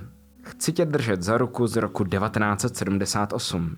15. března 1982 Saldanu pronásledoval Arthur Richard Jackson, 46-letý tulák ze skotského Aberdeenu. Jackson se stal Saldanou posedlý poté, co ji viděl ve filmech Defiance a Zuřící bík z roku 1980. Najal si soukromého detektiva, který získal neznámé telefonní číslo Saldaniny matky. Pravděpodobně z telefonního seznamu bych řekl, ale každopádně Jackson pak zavolal Saldanině matce a vydával se za asistenta Martina Scorseseho s tím, že potřebuje adresu Saldaní na bydliště, aby ji mohl kontaktovat kvůli záskoku za herečku ve filmové roli v Evropě. 15. března 1982 přistoupil Jackson za bílého dne k Saldaníně domě, počkal tam na ní a napadl jí loveckým nožem o délce 14 cm. Během útoku jí propíchl plíce. Úder byl tak prudký, že se čepel ohnula – Přestože se v okolí nacházelo mnoho přihlížejících, včetně dětí, Útok byl přerušen až poté, co zasahl doručovatel Jeff Finn, který zaslechl její výkřik. Vyběhl z druhého patra bytového domu a Jacksona zneškodnil. Po útoku byla herečka hospitalizována s desetibodnými ranami a podstoupila čtyřměsíční pobyt v nemocnici Motion Picture Hospital. To je mimochodem hrozně zvláštní jméno nemocnice, ale bylo to teda uh, v Hollywoodu. Jackson si za napadení a následné vyhrožování, a to jak herečce, tak jejímu zachránci, ve vězení odseděl téměř 14 let. V roce 1996 byl pak vydán do Spojeného království, kde byl souzen za loupež a vraždu z roku 1966. Jackson, který sám sebe kdysi považoval za dobrotivého anděla smrti, byl v roce 1997 shledán nevinným na základě snížené odpovědnosti a umístěn do britské psychiatrické léčebny, kde v roce 2004 zemřel ve věku 68 let na selhání srdce. Herečka po dlouhém zotavování založila organizaci s názvem Victims for Victims a podílela se na lobování za zákon proti pronásledování z roku 1990. Teďka se podíváme na příběh naší kolegyně, respektive kolegyně Adama a Eduarda, my nejsme oni. A ta byla hudební youtuberkou, kterou zavraždili ve věku 22 let. Stalo se to v roce 2016 v Orlandu na Floridě. Po skončení svého vystoupení v 10 hodin večer místního času rozdávala Grimmy autogramy uvnitř sálu. Ve 22.24 k ní přistoupil 27-letý Kevin James Loibl. Ona mu nastavila svou náruč, aby ho objala. On vytáhl pistol Glock a třikrát jí zblízka. Byl zadržen bratrem Kristine Grimmy. Muži se prali, než se Loibl vyprostil, opřel se zády o zeď a smrtelně se postřelil. Grimmy ležela na podlaze, krvácela z hlavy a měla slabý puls. Lékař na místě začal resuscitovat, než ji převezli v kritickém stavu do Orlando Regional Medical Center, kde byla ve 22.59 prohlášena za mrtvou. Podle pitvy byla na jednou do hlavy a dvakrát do hrudníku. Policie uvedla, že Loibl přijel do Orlanda taxíkem ze svého domova v Petrohradu na Floridě, přivezl se sebou dvě pistole, dva náhradní zásobníky plné nábojů a velký lovecký nůž. Orlandský policejní náčelník John Mina uvedl, že podezřelý přijel, aby spáchal tento trestný čin a měl v plánu odcestovat zpět tam, odkud přijel. Takže asi myslel, že mu to projde. Za normálních okolností byla zavazadla účastníků kontrolována, ale tentokrát tam nebyl ani detektor kovů, ani prohledávání. Jeden ze svědků si stěžoval teda, že ochranka se zajímala o jídlo a nápoje vnesené do divadla, ale jeho zbraně nezachytila. Svědci ho popisovali jako nervózního a strašidelného. Loibl si zbraně pořídil legálně, eh, neměl žádný předchozí střed se zákonem, Grimmy osobně neznal, ona neznala jeho a on neměl žádnou diagnostikovanou duševní chorobu, přestože se v minulosti prý ale nějak dopouštěl násilí. Policie uvedla jako motiv nezdravou a nereálnou zamilovanost do zpěvačky. Prý se pro ní snažil být fyzicky přitažlivější hubnutím, transplantací vlasů, bělením zubů a dokonce i operací očí. Brali to teda trochu jako, když tě nemůžu mít já, tak tě nemůže mít nikdo jiný. Jinak Kristýna Grimmy se proslavila zejména na platformě YouTube díky coverům známých písniček. Měla i pár vlastních hitů, zúčastnila se šesté řady soutěže The Voice a její coach v této show byl Adam Levine, který s ní chtěl podepsat smlouvu. Stejně tak Lil Wayne ji chtěl podepsat pod Young Money Entertainment. Mně se zdálo, a dokonce jsem to i zapsal, nám nějaká faninka ale stal se nám příběh, nebo Adamovi a Eduardovi. A co balík? Já si pamatuju, že existovala doba, kdy třeba youtuberům se posílali prostě jako různý balíčky se sladkostma a tak, a že na to měli vždycky vyhrazený nějaký speciální PO box a otevírali to, ať už jako dopisy, tak právě jako dárky od fanoušků, často tam byly třeba fanarty a tak. Jeden z těch balíků byl od Adama Miklici pro PewDiePie vlastně písnička Stan od Eminema je vlastně o tomhle, že fanoušek píše svému hmm. oblíbenému interpretovi, který mu ale neodpovídá. On totiž nahrával nahrávky, takový své videodeníky, ve kterých eh, třeba říkal spousta věcí jako vzkazů pro ní. Ten vzkaz, pokud se nemýlím, tak je dodnes jako dostupný online. Myslím si, že na YouTube už uh, je nějakým způsobem osekaný, ale furt ho najdeš. minimálně některý z těch nahrávek, ve kterých je postupně vidět ten jeho úpadek, jinde je dostupný i necenzurovaný. Ale překvapilo mě vlastně. Ono to mělo být 20 videí, s tím, že jedno video má zhruba hodinu vždycky, takže 20 hodin materiálu. A některé epizody z jeho deníčku jsou vymazané. Ale na YouTube najdete kompletní záznam až na některé segmenty. Je dost pravděpodobný, že ta zpěvačka známá jménem Björk to později sama viděla a došlo jí, v jak velkém nebezpečí byla. Protože ona pak sama nahrála reakci. Když Björk přijela na začátku 90. let do Londýna, byla odhodlaná dostat se do středu pozornosti. Zpěvačka začala vystupovat v klubech a hledala svoji slávu a štěstí. Až nakonec v roce 1993 se jí začalo dostávat zasloužilého uznání za její skutečně originální tvorbu. V té době začala i posedlost jistého muže, touto zpěvačkou. Tím mužem nebyl nikdo jiný než Ricardo López. Zpočátku byla Björk pro Lopéze vítaným únikem od bolestí jeho dětství. Její hudba mu poskytovala pocit svobody. López trpěl ginekomastí, což je vzácné genetické onemocnění, které způsobuje abnormální zvětšení mužské prsní tkáně. I když jsou následky nemoci převážně kosmetické, emocionální a duševní zátěž, kterou to pro mladého muže znamenalo, je nepochopitelná. López, kterému bylo pouhých 18 let, když začal sledovat videoklip Björk, se do ní okamžitě zamiloval a dokonce ji používal jako můzu pro svá umělecká díla. López začal vytvářet obrovskou knihovnu deníků věnovaných zpěvačce. Začal také nahrávat videodeníky, v nich zaznamenával nejen svoji rostoucí posedlost, ale vyprávěl příběh prostřednictvím 11 dvouhodinových kazet. Dá se říct, že byl úplně prvním vlogerem.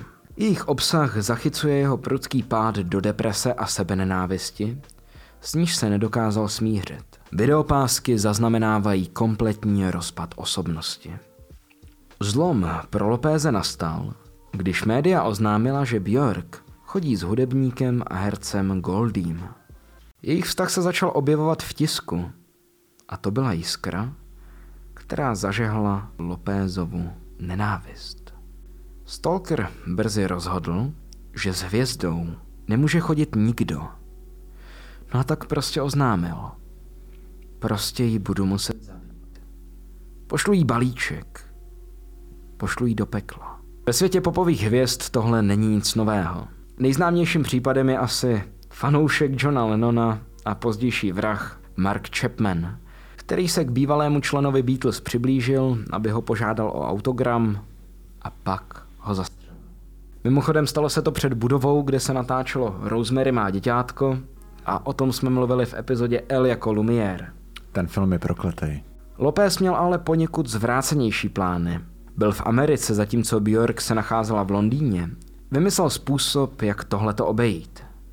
Rozhodl se poslat dopisovou bombu. Jeho původní plán byl poslat balíček, naplněný injekčními stříkačkami nakaženými virem HIV, což je pravděpodobně jeden z nejodporněji vyšinutých plánů, jaké kdy byly vymyšleny. Tohle je přímo jak z černý sanitky. Zdravíme Petra Janečka.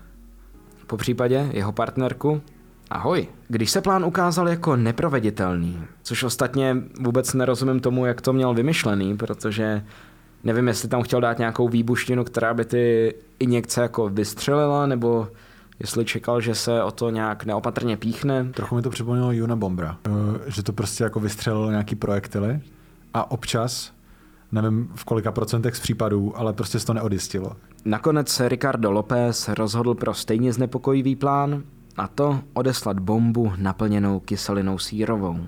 López bombu zabudoval do vydlabané knihy, kterou kdyby adresátka otevřela, tak by jí do obličeje vystříkla právě kyselinu sírovou a zabila. Dne 12. září pak zabal své zařízení a poslal dopis na londýnskou adresu Björk. Po odeslání smrtícího balíčku nastavil svůj videodeník na nahrávání, tedy zapnul kameru a začal plnit svá poslední přání. López si pomaloval obličej a hlavu červenou a zelenou barvou, na zeď napsal rasistické urážky, což byl pravděpodobně další pokus, jak dát najevo svoji nenávist vůči Goldímu. A do pozadí pustil píseň I Remember You od Björk. Nabil svoji pistoli ráže 38, pak s ledovým klidem prohlásil tohle je pro tebe a vzal si život v přesvědčení, že se se svým idolem setká v nebi. Myslím si, že si úplně ještě ohol hlavu. Je to fakt jako děsivý pohled, protože má barevný ksicht, je tak nedbale ostříhaný a je ještě k tomu nahatej. Podle mě to je takový ten příklad toho, že se fakt jako hodně nenáviděl Hmm. svůj vzhled. Když Lopézovi sousedé z přízemí začali pozorovat, že ze stropu kape krev do jejich bytu, zavolali policii. Policisté přijeli a našli Lopézovo rozkládající se tělo, obklopené hromadou videokazet. Jedna z nich, stále ještě v kameře, nesla název Poslední den. No a proto ji sledovali jako první. To naštěstí umožnilo policii spolupracovat se Scotland Yardem a zabránit Bjork v otevření smrtícího balíčku. Mě to připomnělo takový ty lidi, jejichž práce je právě jako vyklízet byty, ve kterých se někdo rozložil. Nevím, jestli jsi to někdy viděl. Na TikToku. Jo, jo, jo. Jak tam jsou vždycky úplně takový ty mouchy a vlastně ta, ta hmota rozložená z toho člověka, protože přece jenom jsou to tak trochu jako kyseliny, jo. Dá se říct, že se to fakt prostě zažere. Já nevím, co přesně to je. Je to takový ten koktejl jako žluč, že jo, žaludeční kyseliny. Já jsem o tomhle tom, když tak dělal bonus. Každopádně přesně jak si říkal, tak Bjork po zjištění a nalezení Lopézova těla mm-hmm. Vydala prohlášení, na němž je viditelně otřesená, zdorovitá, ale i přesto naprosto soucitná. Popisuje svůj smutek z celé situace a posílá zvláštní přání Lopézově rodině. Něco, co mohlo být světlem v Lopézově životě, se nakonec stalo neodvratnou temnotou, která ho nakonec pohltila. George Harrison byl pobodán během toho, co se léčil z rakoviny. Jak kdysi prorocky sám prohlásil v dokumentu The Beatles Anthology z roku 1995, využili nás jako záminku k tomu, aby se zbláznili. Svět to udělal a pak to svedl na nás. Od vraždy Johna Lennona uplynulo 15 let a jednoho traumatizujícího dne roku 1999 málem podobný osud potkal i George. Když Harrison spal ve svém domě ve Freer Park Estate v hrabství Oxfordshire, byl v půl čtvrté ráno napaden. Pachatel přelezl zdi usedlosti, vyhnul se ochrance a vnikl dovnitř oknem, přičemž použil křídlo sochy svatého Michaela. Tu nechala vyrobit manželka George Harrisona. Harrison se do útočníka sám pustil. Nepodařilo se mu však odzbrojit ho a utrpěl několik bodných ran. Jsou takový ty videa o sebeobraně, že když po tobě jde někdo nožem, tak se nemáš ani snažit a máš utéct, pokud to jde. Že bys prostě odešel jako hodně zjizvený. Harrisonova manželka Olivie útočníka taky udeřila. Byl to 33-letý Michael Abram, rodák z Liverpoolu. Viděla jsem, jak se mu po světlých vlasech rozlévá krev, pak vstal a pronásledoval mě. Držel mě kolem krku a George vstal a skočil mu na záda. A později sám George říkal, zrovna když ze mě slezl, říkal jsem si, no výborně, teď se s ním musím mít poprat. Naštěstí na následky zranění nezemřel, byl ošetřen s propíchnutou plicí, později se zjistilo, že to byl plánovaný útok na Harrisona. Ten útočník věřil, že Beatles jsou čarodějnice, které létají na koštěti. Prý byl poslán na misi Bohem, aby Harrisona zabil. Později Harrisonův syn hovoří o tom, jak jeho zesnulý otec věnoval hodně času meditaci a buddhistickým praktikám, takže je možný, že to špatně jako interpretoval. A zároveň mluvil o tom, že byl poraněný fyzicky i psychicky a že mu to rozhodně vzalo roky života. Teďka se podíváme na příběh Taylor Swift a jejího stalkera, který spal v její posteli. 22-letý Roger Alvarado z Floridy se údajně jednoho dubnového dne brzy ráno vloupal do třípatrového domu popové hvězdy v newyorském Soho. Policisté z prvního okrsku reagovali na oznámení o vloupání do nemovitosti ve 12.30. V domě našli žebřík vedoucí k rozbitému oknu. Pak našli Alvaráda spícího v jedné z prázdných postelí. Podle policejních zdrojů se Alvarado údajně v domě také sprchoval. Policie ho zatkla a obvinila z trestných činů stalkingu, vloupání, trestného činu, poškození cizí věci a vniknutí na cizí pozemek. Podle BBC to nebylo poprvé. Alvarado byl totiž na stejné adrese zatčen už v únoru, poté co údajně rozbil vstupní dveře lopatou. Podle všeho se tak stalo pár měsíců poté, co Taylor Swift koupila tuhletu nemovitost za 18 milionů dolarů, plus měla koupit ještě dvě přilehlé budovy. V současné době však na téhleté adrese nebydlí. Podle všeho Alvarado není jejím jediným pronásledovatelem. Novinový článek, odkud čerpáme, zmiňuje 38-letého muže v masce, u něhož v autě byl nalezen nůž a tohodle chlapíka policie zatkla pro podezření ze stalkingu, když byl před domem Taylor Swift v Beverly Hills. Lily Ellen.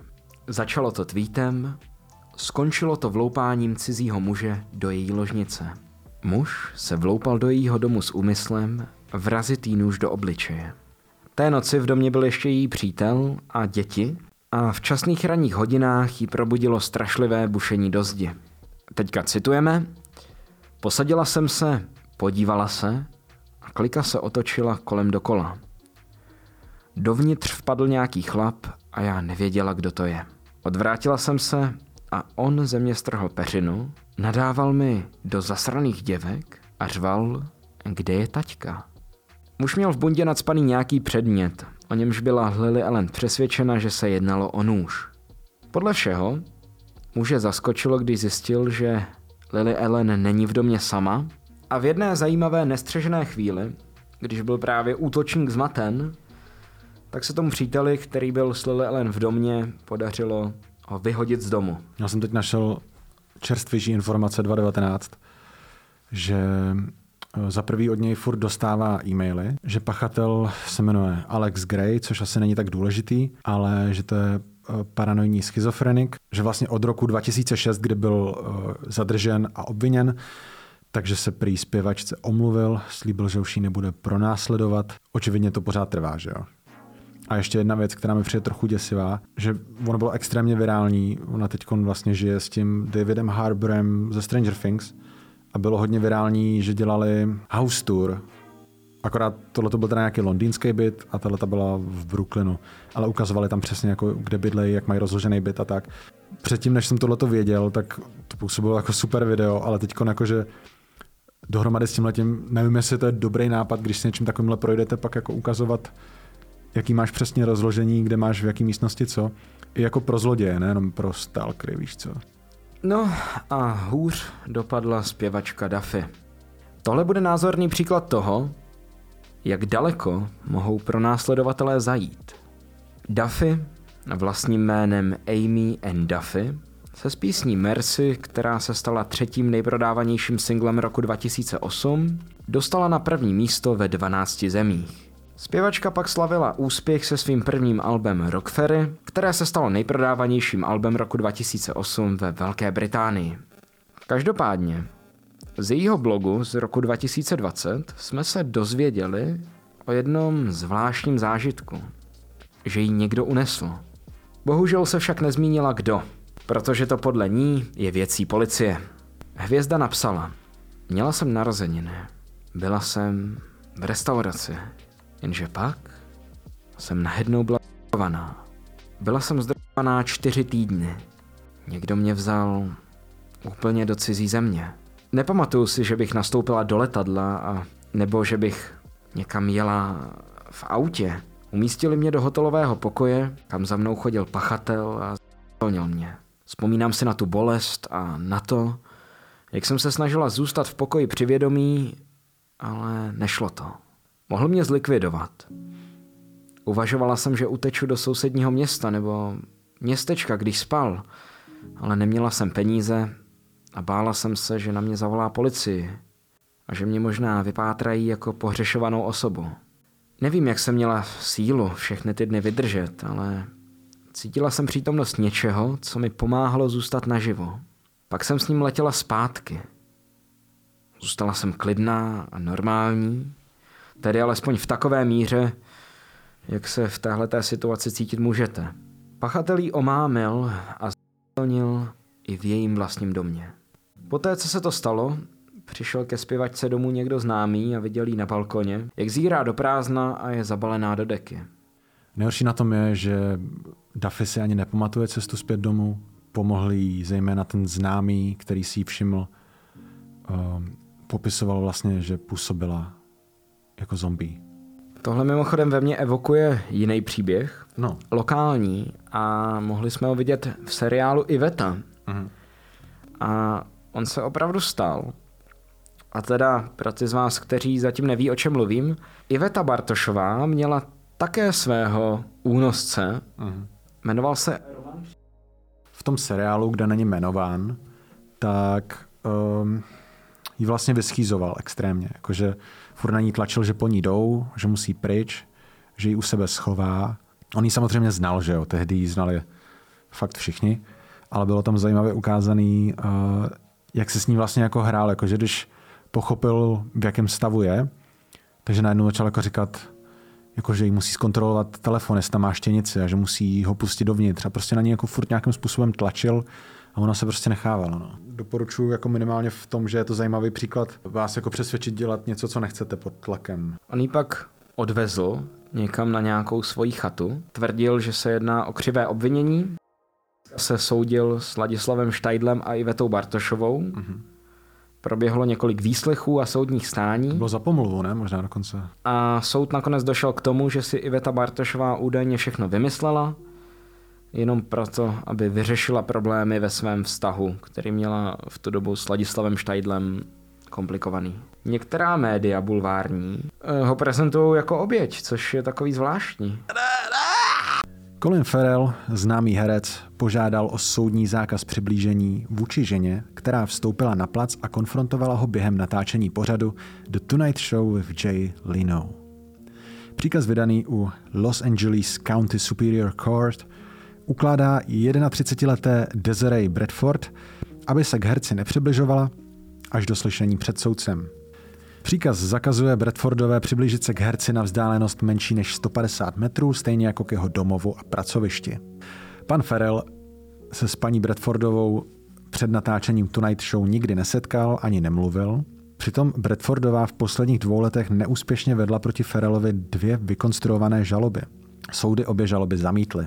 Nejdřív žalovala Ferela u federálního soudu za pomluvu, napadení a urážku na cti a požadovala po něm 10 tisíc dolarů. Předchozí žaloba byla drobnější. Když Bradfordová vešla na scénu, byla divačkou, která měla vstupenku. Snažila se mu dát nějaký předmět. Podle Access Hollywood, což je bulvární plátek, napsala o herci knihu, kterou sama vydala s názvem Colin Farrell A Dark Twisted Puppy, tedy temné zvrácené štěně. A za potenciální motiv se zvažuje získání pozornosti, což odpovídá i těm žalobám. Výtisk svojí knihy nechala na stole uh, toho Jay Leno, to je ten moderátor Tonight Show, než ji vyprovodil Ferrell z pódia a byla odvedena z areálu s tím, že pokud se vrátí, bude zatčena. Řekla Colinu Ferrellovi něco, co nikdo neslyšel. On ji vzal za loket, odvedl z pódia, požádal kameramany, aby vypli kamery a zavolal ochranku. Jeden z diváků řekl, že žena při odvádění ze scény křičela uvidíme se u soudu a on jí na to odpověděl, že je blázen. Když si Colin Farrell sedl zpátky, tak řekl, že to je jeho první stalker a Jay Leno řekl vítej mezi celebritami. Poslední případ kapitoly Fame je The Boy Jones. Vloupával se do Buckinghamského paláce. Jonesovi bylo 14 let, když v prosinci 1838 poprvé vnikl do paláce. Bylo u něj nalezeno několik ukradených předmětů, ale u soudu byl zproštěn viny. Znovu se do paláce vloupal deset dní poté, co se královně Viktorie narodila princezna Viktorie. Personál ho našel schovaného pod pohovkou, byl zatčen a následně vyslechnut tajnou radou. Byl odsouzen ke třem měsícům nucených prací ve věznici Todd Hill Fields Bridewell. V březnu 1841 ho propustili a dva týdny potom se zase vloupal do paláce, kde ho přistihli při krádeži potravin ze spíže. Zase ho zatkli a odsoudili ke třem měsícům nucených prací. Tak za viktoriánský doby to bylo asi tvrdý. Myslím si, že to nebyl lehký trest, ale je vlastně zajímavý, že i britská královská rodina už tehdy měla svoje stalkry. Aby se Jonese zbavili a poslali ho pryč z Británie, snažili se ho tajně přimět, aby se zaměstnal jako námořník. Jenže po plavbě na obchodní lodi do Brazílie se vrátil do Londýna, přihlásil se ke královskému námořnictvu opět na poput policie, sloužil na lodích Inconstant a Harlequin, dvakrát dezertoval, no a zpátky v Británii po těch svých námořních cestách zase vloupával a kradl, jenže tentokrát u běžných lidí v jižním Londýně, než ho odsoudili k transportu do Austrálie na 10 let. To je zvláštní trest. Se to tak dělalo, no. Tak oni měli vlastně ty zločinecké uh, kolonie, že jo. Podrobnosti o jeho smrti nejsou známy. Ale do Británie se prý ještě jednou podíval. Máme tady i konkrétní úryvek, jak se do toho paláce dostal. Pustíš se do toho? 30. listopadu 1840 Jones přelezl zeď na Constitution Hill, aby se dostal do areálu Buckinghamského paláce. Do budovy vstoupil oknem, ale pohybovalo se tam příliš mnoho lidí. No a tak odešel cestou, kterou přišel. Následující noc vstoupil znovu. Viktorie byla v rezidenci se svojí dcerou, princeznou Viktorií, která se narodila o deset dní dříve. Těsně po půlnoci našel domácí personál paláce Jonese, jak se schovává pod pohovkou v předpokoji poblíž královniny ložnice. Královnu ani její dítě tato událost neprobudila. Do svého deníku si Viktorie následujícího rána zapsala následující. Albert mi řekl, že pod pohovkou v mém obývacím pokoji byl nalezen muž. Nejdřív prohledali audienční místnost a místnost baronky Luizy. Mladík, schovávající se na zemi pod pohovkou, nechtěl mluvit a byl zcela neozbrojený. Poté, co ho odvedli dolů, prohlásil, že nechtěl nikomu ublížit a přišel se jen podívat na královnu. Pak jsme se ještě dozvěděli, že už tu jednou byl a taktéž přišel jenom ze zvědavosti. Ale dejme tomu, že by přišel do ložnice. Jak já bych se lekla. Což je mimochodem docela zajímavý, protože v té době lidi panovníky viděli většinou jenom někde na obrázku, mm. který ani kolikrát nebyl úplně přesný, protože to je jak dneska. Dneska chceš vypadat na fotkách co nejlíp, tak tehdy si vypadal na těch tvých oficiálních portrétech taky docela dobře, možná ještě líp než ve skutečnosti. Tudíž je pochopitelný, že královnu chtěl vidět aspoň jednou v životě na vlastní oči. Mě to připomíná trochu, jak když jsme v Koreji řešili uh, vlastně tu nepřístupnost Kimu. Přesně jako, když by se zvloupal k němu do panství a viděl ho, jak jako unreal pocit by to byl, že fakt existuje, že je to člověk spíš v jeho posteli, jako u Taylor. O Jonesových činech se hojně psalo v tisku a vzniklo několik písní, balet, básní a i kreslených filmů byl použit jako základ pro fiktivní postavy a kvůli spojení s královnou Viktorií je zmíněn v několika historických knihách, takže teoreticky dostal to, co chtěl. A na konci tady máme jeden šokr, a to Mirandu Cosgrove, která zažila děsivý incident, kdy se na její zahradě zabil muž. Předchozí tři dny bylo u ní doma, zahrabával jí na dvorku věci jako lano a nože a zabil se tak, že se a tím se dostáváme k levelu 3, což je psycho. Tady budeme probírat ty nejhorší, včetně třeba masové vraždy, případech stalkingu ve světě, třeba v Indii, a taky o Westfield Watcherovi, což je svým způsobem vlastně voyeur, příklad voyeurismu, který posílal dopisy rodině, co se nastěhovala do domu a on měl pocit, že ten dům ve skutečnosti patří jemu, že ho stráží a předávali si z generace na generaci, že musí strašit ty lidi, co tam zrovna žijou. Manželům Broudasovým se koupí domu na 657 Boulevard splnil sen. Maria vyrůstala ve Westfieldu v New Jersey a dům se nacházel jen pár bloků od jejího rodného domu. Derek vyrůstal v dělnické třídě v Maine. Pak se vypracoval na vyšší pozici v pojišťovně na Manhattanu a stal se víceprezidentem s dostatečně vysokým platem, aby si mohl dovolit nemovitost za 1,3 milionu dolarů se šesti ložnicemi. Broudasovi koupili dům těsně poté, co Derek oslavil 40. narozeniny a jejich tři děti už debatovali o tom, který z krbů v domě použije Santa Claus. Jenže rodinnou idylku brzy narušily zvláštní události. Jednoho červnového večera roku 2014 Derek Broudas právě dokončil večerní malování, když poté vyšel ven zkontrolovat poštu. Kromě několika účtů a jedné bílé obálky, toho ve schránce moc nebylo. Jenže teď nás zajímá ta bílá obálka. Byla adresována tlustým a neohrabaným písmem které říkalo novému majiteli. Uvnitř se nacházel vzkaz napsaný na stroji. Začínal poněkud vřele. Nejdražší sousede na 657 Boulevard, dovolte mi, abych vás přivítal. Vaše adresa je již několik desetiletí předmětem zájmu mé rodiny. A vzhledem k tomu, že se blíží 110. narozeniny domu, tak jsem byl pověřen jeho sledováním. Můj dědeček dům sledoval ve 20. letech minulého století a můj otec v letech 60. Nyní přišel můj čas. Znáte historii domu? Víte, co se skrývá ve zdech? Víte, proč jste tady? To se brzy dozvím. Chystáte se dům naplnit mladou krví, kterou jsem požadoval? Byl váš starý dům pro rozrůstající se rodinu příliš malý? Nebo to byla chamtivost přivést mi své děti? Jakmile budu znát jejich jména, zavolám si je. Už jste objevili všechna tajemství, která dům skrývá? Bude si mladá krev hrát ve sklepě? Nebo se tam bojí chodit sami?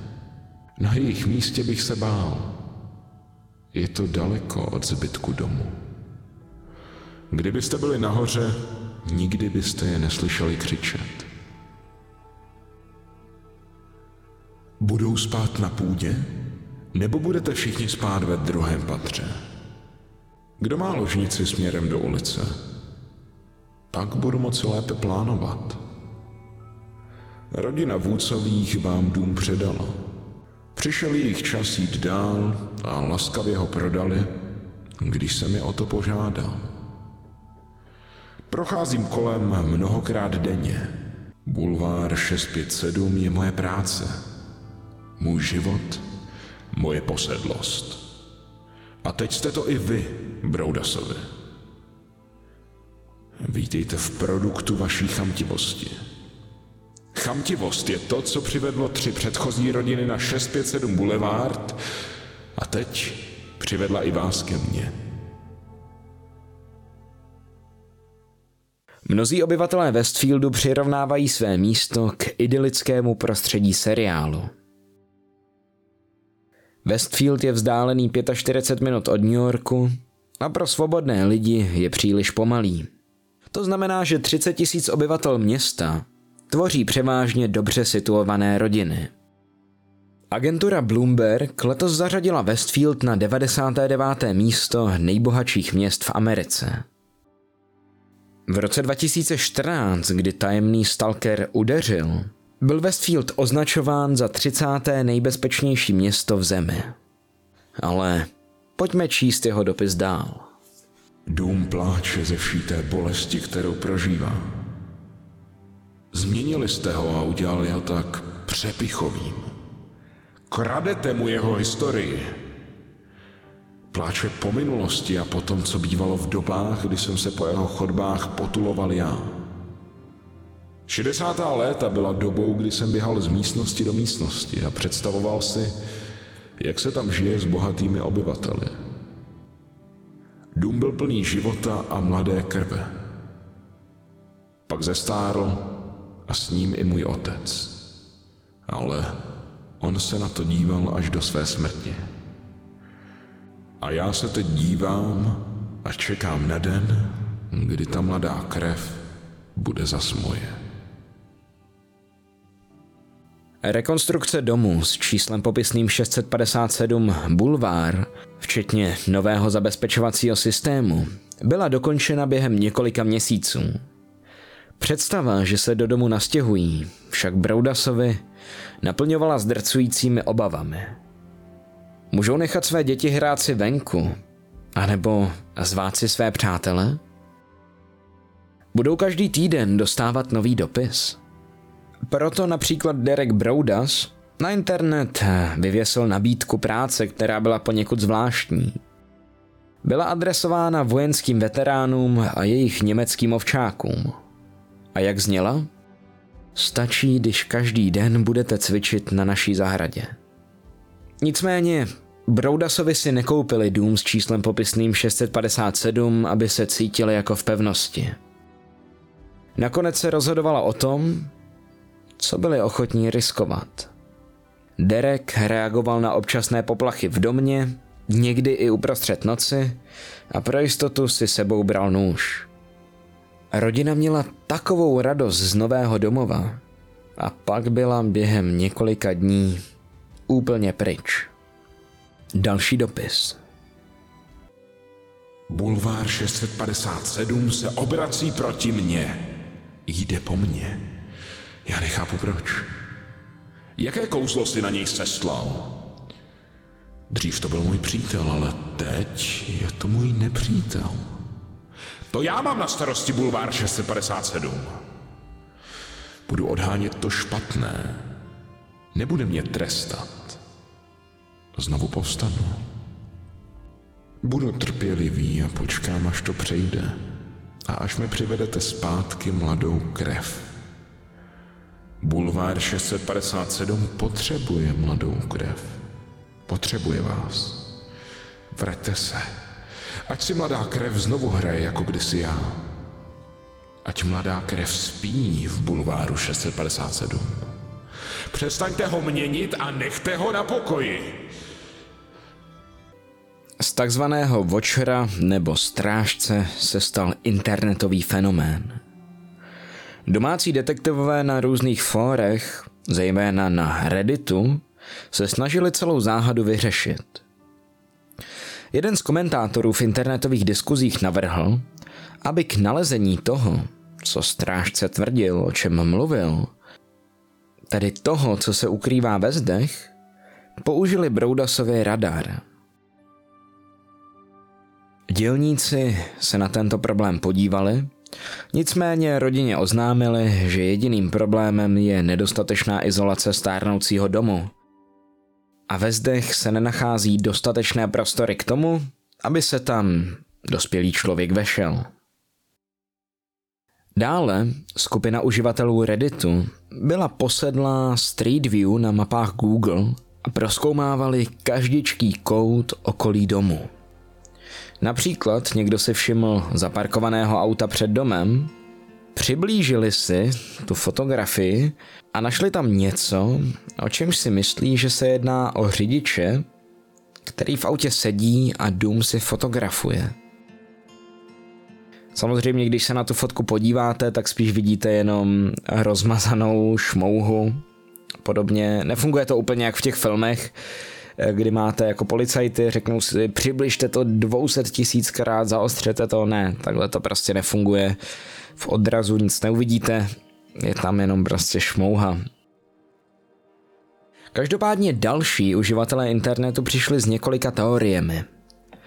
Mezi navrhovanými podezřelými byly například zhrzená milenka, nějaký odvržený realitní makléř, po případě někdo, kdo schání námět na dobrý horor. A nebo samozřejmě pubertáci, kteří se jenom baví. Tak či tak, z příběhu se stala pouhá strašidelná městská legenda, dům, kolem kterého o Halloweenu projdete, teda pokud máte dost odvahy a povyprávíte si tento děsivý příběh. Co je zajímavé, tak nikdo, kdo v domě bydlel před Vůdcovými, což je teda ta rodina, která se nastěhovala před Broudasovými, tak si nedokázal vybavit nic neobvyklého. Pak se ještě odhaduje, že Broudasovi si mohli tuto historku vymyslet právě na základě toho, že předchozím majitelům se nic takového nedělo. A to jednoduše proto, že když máte takhle atraktivní příběh, tak ho pak můžete prodat v rámci nějakých autorských práv. Podobně mi to připomíná například uh, kauzu Amityville, kam se nastěhovala vlastně rodina Lucových, kterou měli pronásledovat duše zavražděných předchozích majitelů. Můžete o tom slyšet například ve filmu 3.15 zemřeš nebo Hruza v Amityville. A nebo nemusíme vůbec chodit daleko, protože na základě tohohle příběhu vznikl i Netflixový seriál, který se jmenuje Watcher prostě sledovatel, strážce. Jinak chvíli po událostech nakonec rodina dům začala pronajímat a později ho prodala. Od doby, kdy se nastěhovali do nemovitosti noví majitelé, tedy v červenci 2019, je navštívilo 58 policejních hlídek, s tím, že nejčastěji se jednalo o různé pokusy vloupání skrz sklep domu. A samozřejmě tady ty útoky a, obecně stolkování nemusí probíhat jenom v reálném světě. Uh-huh ale taky v internetovém prostředí, protože nemusíš prakticky vynaložit takovou práci. Hmm. Jako samozřejmě kdysi dávno existovaly telefonní seznamy, e, myslím, že někde i s adresama. Dneska díky GDPR je to o něco lepší, ale zase si na druhou stranu musíme uvědomit, kolik informací o sobě dobrovolně dáváme na internet. K tomuhle mi přišla docela zajímavá myšlenka hmm. Rota Veldna, že jeho se nějak někdo ptal, jestli uh, on řeší soukromí na internetu a data. Ano. A on říkal docela zajímavou věc, že já jsem veřejně jako činná osoba, Aha. tak tady se na soukromí nehrajem. Dneska vlastně sdílíme absolutně všechno. No samozřejmě to znamená, že jsme zranitelnější vůči úplným jako online cizincům, že, že tady prostě Matrix z, z hroznový lhoty, kolik z nás mělo šanci se s ním setkat. Ty jsi to viděl? No prostě zajímavě, kolik ti jako pod prstama projde lidí, jenom tím, že prostě u toho sedíš, u těch sociálních sítí. Že Vě, většina jako z influencerů tam je prostě pro peníze, některý lidi oversharujou už tak jako přirozeně, že jo. Dokud se ti nestane něco takového, jako tady tenhle ten případ, který si projdem, tak tě třeba ani nenapadne, co všechno ukazuješ totálním cizincům. Tak nejsi schopný uhlídat, kam všude se ty tvoje fotky třeba dostanou. Podíváme se na příběh z června 2022. Ano. A ten si nazval Terorizující seznam. 28-letý Vishal Vijapura zveřejnil seznam na Instagramu a později vytvořil příspěvek s názvem Proč je zneužívání lepší než styk? Když ho oběť na jednom účtu zablokovala, založil si jiný a pomocí nového, neznámého účtu jí dál posílal zprávy. Při vyšetřování Vijapurových trestných činů bylo zjištěno, že jeho e-mail byl propojen s nejméně 28 různými účty na sociálních sítích. Policie mezi jeho digitálními soubory našla také 8 Excelových tabulek se seznamy 191 jmen, domovských adres, pohlaví, dat narození, telefonních čísel, jmen příbuzných a uživatelských jmen na Twitteru, Snapchatu a Instagramu. Tyto informace, které si vyhledal, používal k zastrašování svých obětí tím, že jim v průběhu trestné činnosti opakoval údaje o nich. Policii se podařilo zjistit, že ze 191 jmen bylo 150 dohledatelných skutečných osob. Při prohlídce aplikace poznámky ve Vijapurově mobilním telefonu byly nalezené také eseje s popisem a do nichž je komponoval. Mhm. Takže vlastně popisoval jim, co by jim teoreticky mohl udělat. Cituji, řekl jí, že jí přepadne na adrese jejího bydliště a že natočí útok, aby se to dostalo do médií. Jiné oběti řekl, že ji při útoku uvede do úplného bezvědomí. Třetí oběti poslal po grafické zprávě smějící se emotikony. Všechny tyto oběti mu byly neznámé a přesto Vijapura zaplatil nejméně 500 liber za to, aby pomocí výzkumných nástrojů, jako jsou ancestry.co.uk a 192.com, zjistil informace o jejich životě a vštípil jim strach z fyzického násilí. Což je zrovna zajímavý jako způsob, protože to je stránka, která ti pomáhá zjistit původ a genealogii, ne? Jako odkud hmm. pochází, jako z jaký části světa pochází tvoje rodina, ne? Přesně tak nějaký, nějaký rodokmen z toho vytáhneš určitě, takže nevím, jestli mluvil třeba o jeho prarodičích nebo něco, fakt netuším. Po vypátrání podle IP adresy a začení byl odsouzen na dva roky a osm měsíců do vazby. Úspěšně bylo také požádáno o vydání příkazu k zabránění sexuální újmě a zákazu přímého či nepřímého kontaktu s jakýmkoliv jménem na seznamu, který vytvořil a to tedy po celý život zmínka o tom, že ho dokázali vypátrat podle IP adresy, hmm.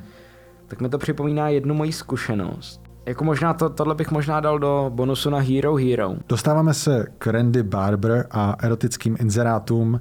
Byla jejich centrem, ale ona sama je nikam nepřidávala.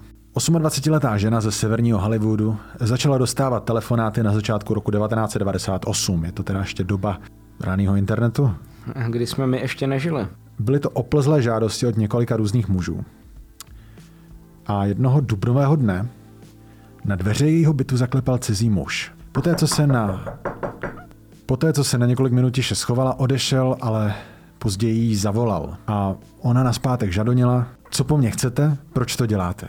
A muž, který byl zmatený hysterickým tónem v jejím hlase, jí vysvětlil, že reaguje na erotický inzerát, který dala na internet. Barbrová nevlastnila počítač, nikdy na internetu nebyla a zjistila, že se stala obětí spiknutí.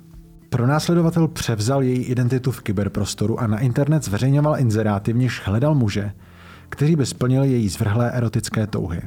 Mám ráda fantazie o nedobrovolném styku mm-hmm. a také o styku ve skupině. Napsal pod přihlašovacími jmény jako Playful Kitty for You nebo Kinky Gal 30. Sadomasochistický obsah zpráv však nebyl tím nejznepokojivějším. Záhadný stalker sděloval její adresu, cestu k jejímu domu, podrobnosti o jejich společenských plánech a dokonce i rady, jak zkratovat její poplašný systém. Neříkejme, hmm. že to nebyl takový první, jako nevím, jak to říct česky, red flag, prostě jako člověka, co reaguješ na inzerát, jako nezaskočí, že ti někdo píše, jak zkratovat můj poplašný systém. No jasně, jestli to jako inzerovala tak a ti někdo přijde nedobrovolně, ten stalker, ten pronásledovatel se snažil, aby někdo opravdu jako přišel, chápeš? No jasně, no. Takže byla to vlastně jeho fantazie celý. Eh, po vyšetřování FBI se zjistilo, eh, že to byl muž jménem Gary Delapenta, 50-letý člen ochranky. Randy Barber o kyberstalkerovi věděla jenom minimum, byl vlastně rozvedený se svojí druhou ženou, zhruba v době, kdy začal Randy obtěžovat, neměl žádný záznam v trestním rejstříku, byl mimořádně agresivní, při předběžném slyšení přiznal, že má vnitřní vztek vůči Barberovi a že navštěvoval psychologa, protože se nemohl zastavit před posíláním oplzlých e-mailů. Naštěstí to zjistila dřív, než jí mohl fyzicky ublížit a byl zatčen na základě obvinění z kyberstalkingu a odsouzen k šesti letům vězení.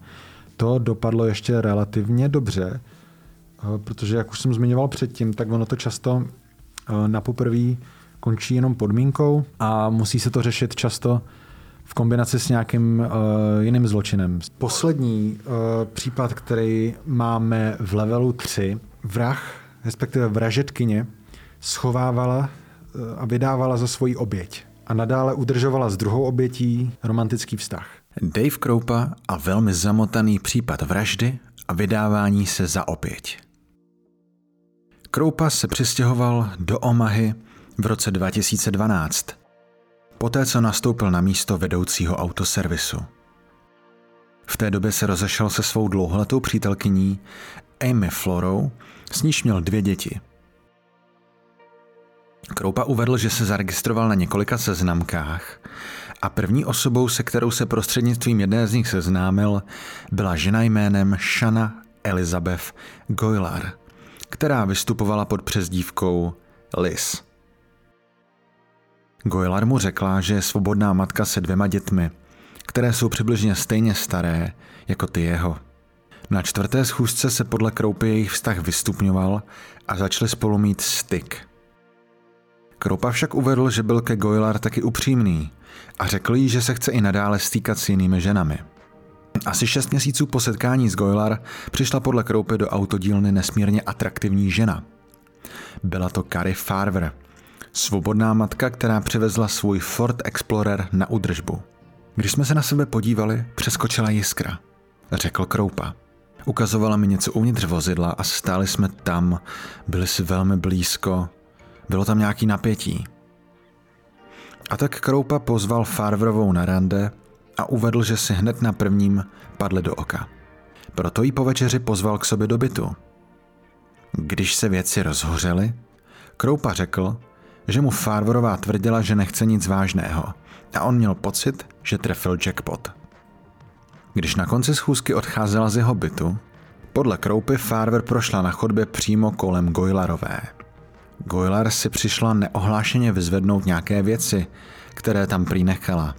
Bylo to jen krátké setkání, možná deset vteřin, ale mělo trvalé následky. Kroupu Farverová zaujala tak rychle, že když jí v práci pověřili velkým projektem, nabídli jí, aby u něj zůstala. Pracovala jako počítačová programátorka a její kancelář se nacházela za rohem od toho, kde Kroupa bydlel. Zatímco ona bydlela asi hodinu cesty ve státě Iowa. Kolem půl jedné ráno pak Kroupa řekl, že od ní dostal zvláštní zprávu. Že by se k němu chtěla nastěhovat. Což bylo hodně levý, protože mluvili o tom, že nechtějí nic vážného. Kroupa jí odepsal, že nemá zájem a ona mu téměř okamžitě odpověděla, fajn, nenávidím tě, chodím s někým jiným, už tě nechci vidět, jdi pryč. A potom následovalo prej hodně z prostých slov. Nevěděl jsem, co si mám myslet. Byl jsem ohromen a když jsem se vrátil domů, Kary byla pryč. Uplynuli téměř dva dny, než mu podle jeho slov začal telefon znovu vybuchovat SMS-kami.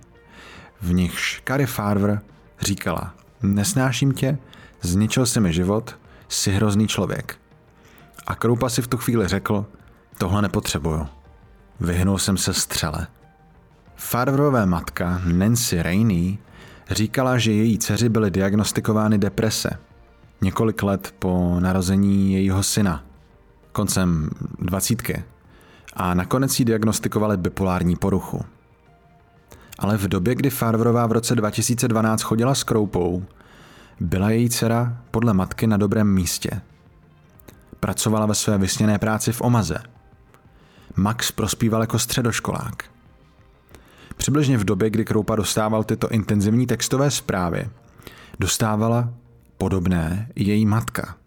Jedna zpráva tvrdila, že Farver vzala novou práci v Kansasu, což matku rozhodilo.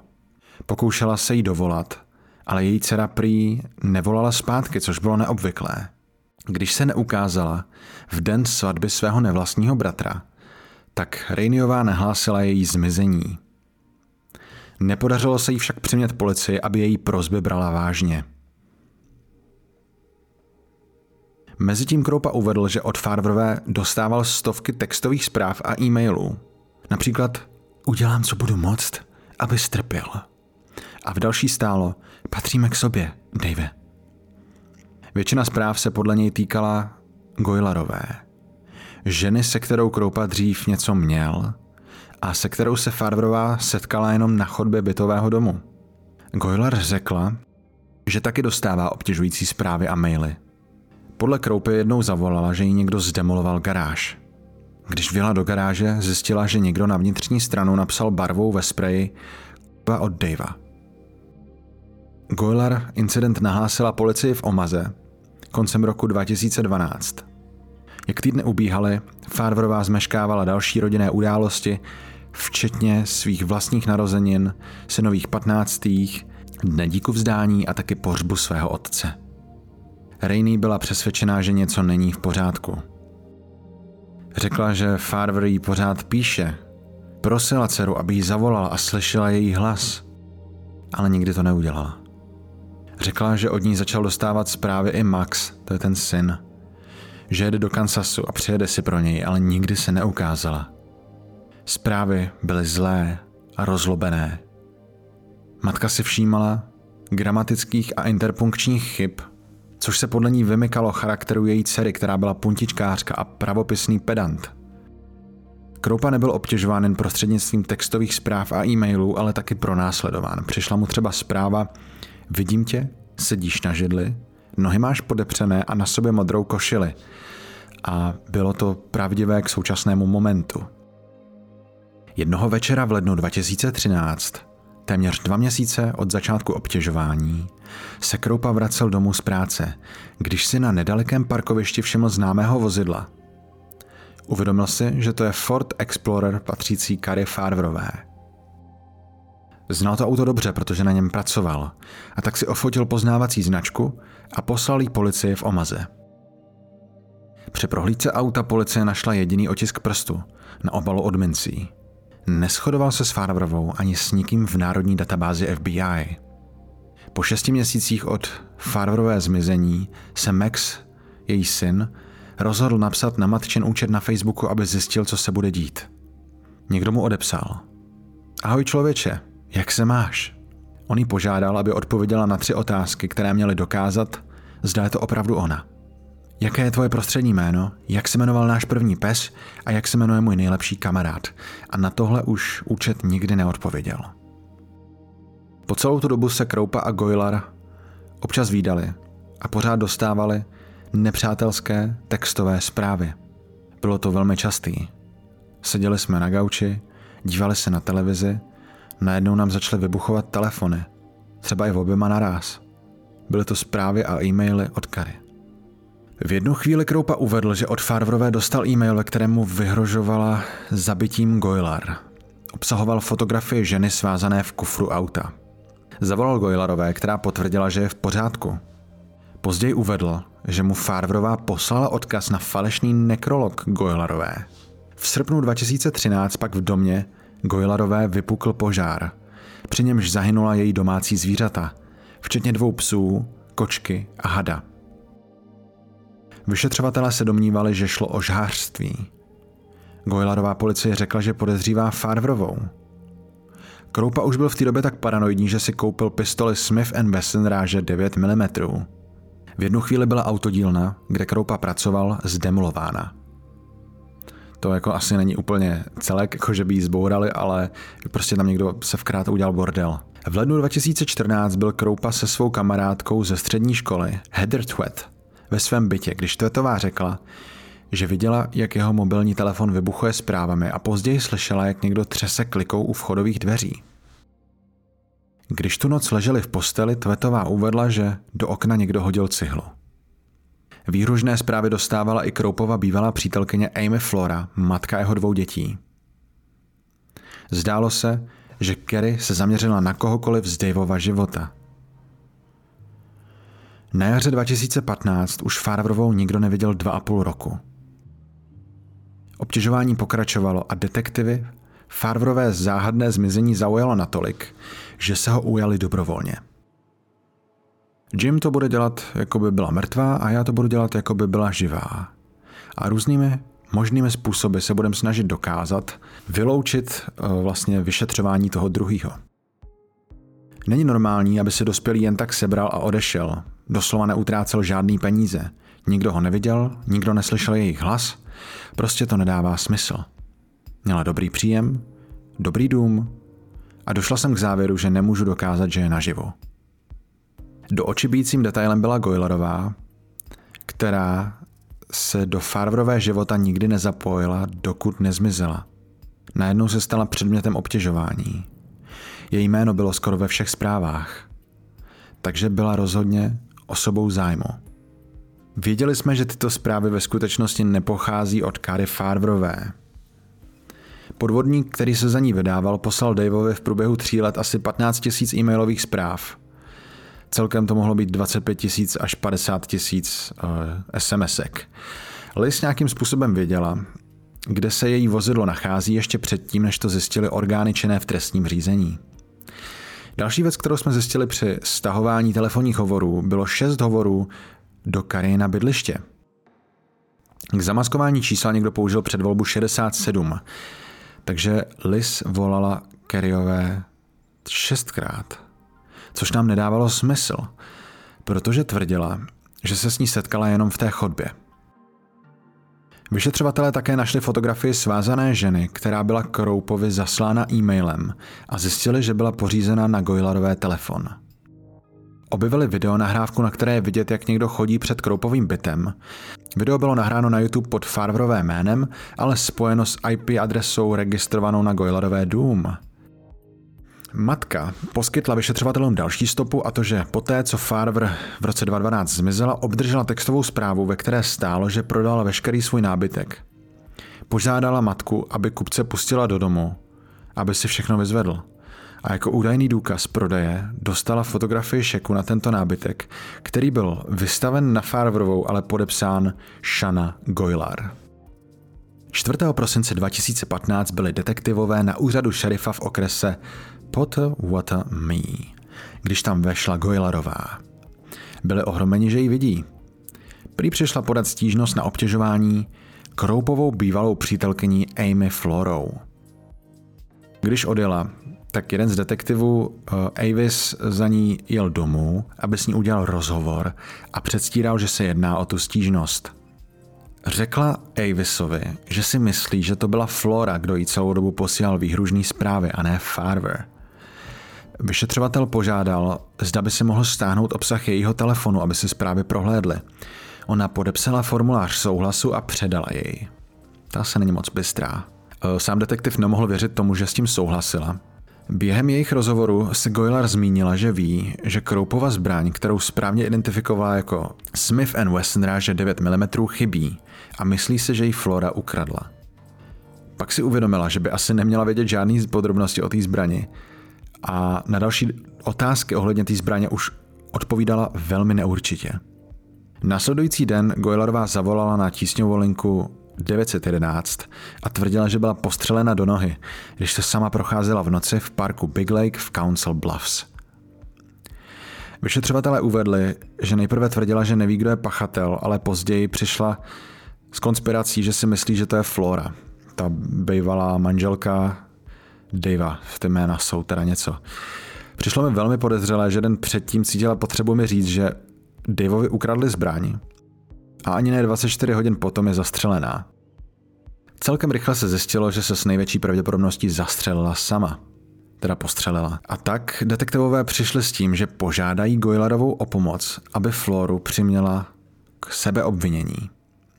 Měla se s ní spojit a zjistit, jestli jí řekne něco o tom, co se stalo Kary Farverové. Detektivové samozřejmě věděli, že s tím nemá nic společného, ale potvrdilo jim to vlastně jenom to, že Goylar se chovala sus, protože okamžitě sfalšovala e-maily, které podle ní pocházely od Flory a měly obsahovat přiznání. Začali jsme dostávat zprávy, o kterých říkala, že jsou od Amy. Stálo tam, že Farverovou třikrát až čtyřikrát její tělo nadspala do pytle na odpadky. Detaily byly mrazivé, protože byly názorné. Postupem času se Goylar prý víc a víc rozčilovala, že Floru ještě nezatkli. Asi jako, že jde o život, že jo? Policie prohledávala Farverové auto už po třetí a tentokrát stáhli látku ze sedadla spolujezdce. Po odkrytí našli červenou skvrnu, která byla identifikována jako Farverové krev. A teď tady máme rozhousknutí. Goylar popřela, že by něco věděla a tvrdila, že nemá internet.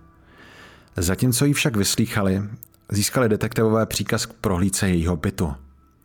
Uvnitř našli Farverové věci, včetně digitálního fotoaparátu a videokamery, o nich se domnívali, že je Goylar ukradla z Farverové domu. Na kameře našli záznam, na němž Farverová mluví o tom, jaký někdo poničil auto. Byl tam časový údaj dva dny před jejím zmizením. Většina vražd je temná. Tahle ale byla natolik bizarní, že by bylo nutné někoho přesvědčit, aby uvěřil, že se to skutečně stalo. Kdo nechá svého psa zemřít při požáru, který sám založí? Kdo se střelí do stehení kosti? Nejenže tam nebylo žádné tělo, ale nebylo místo činu ani vražedná zbraň. Takže jsme neměli důkazy.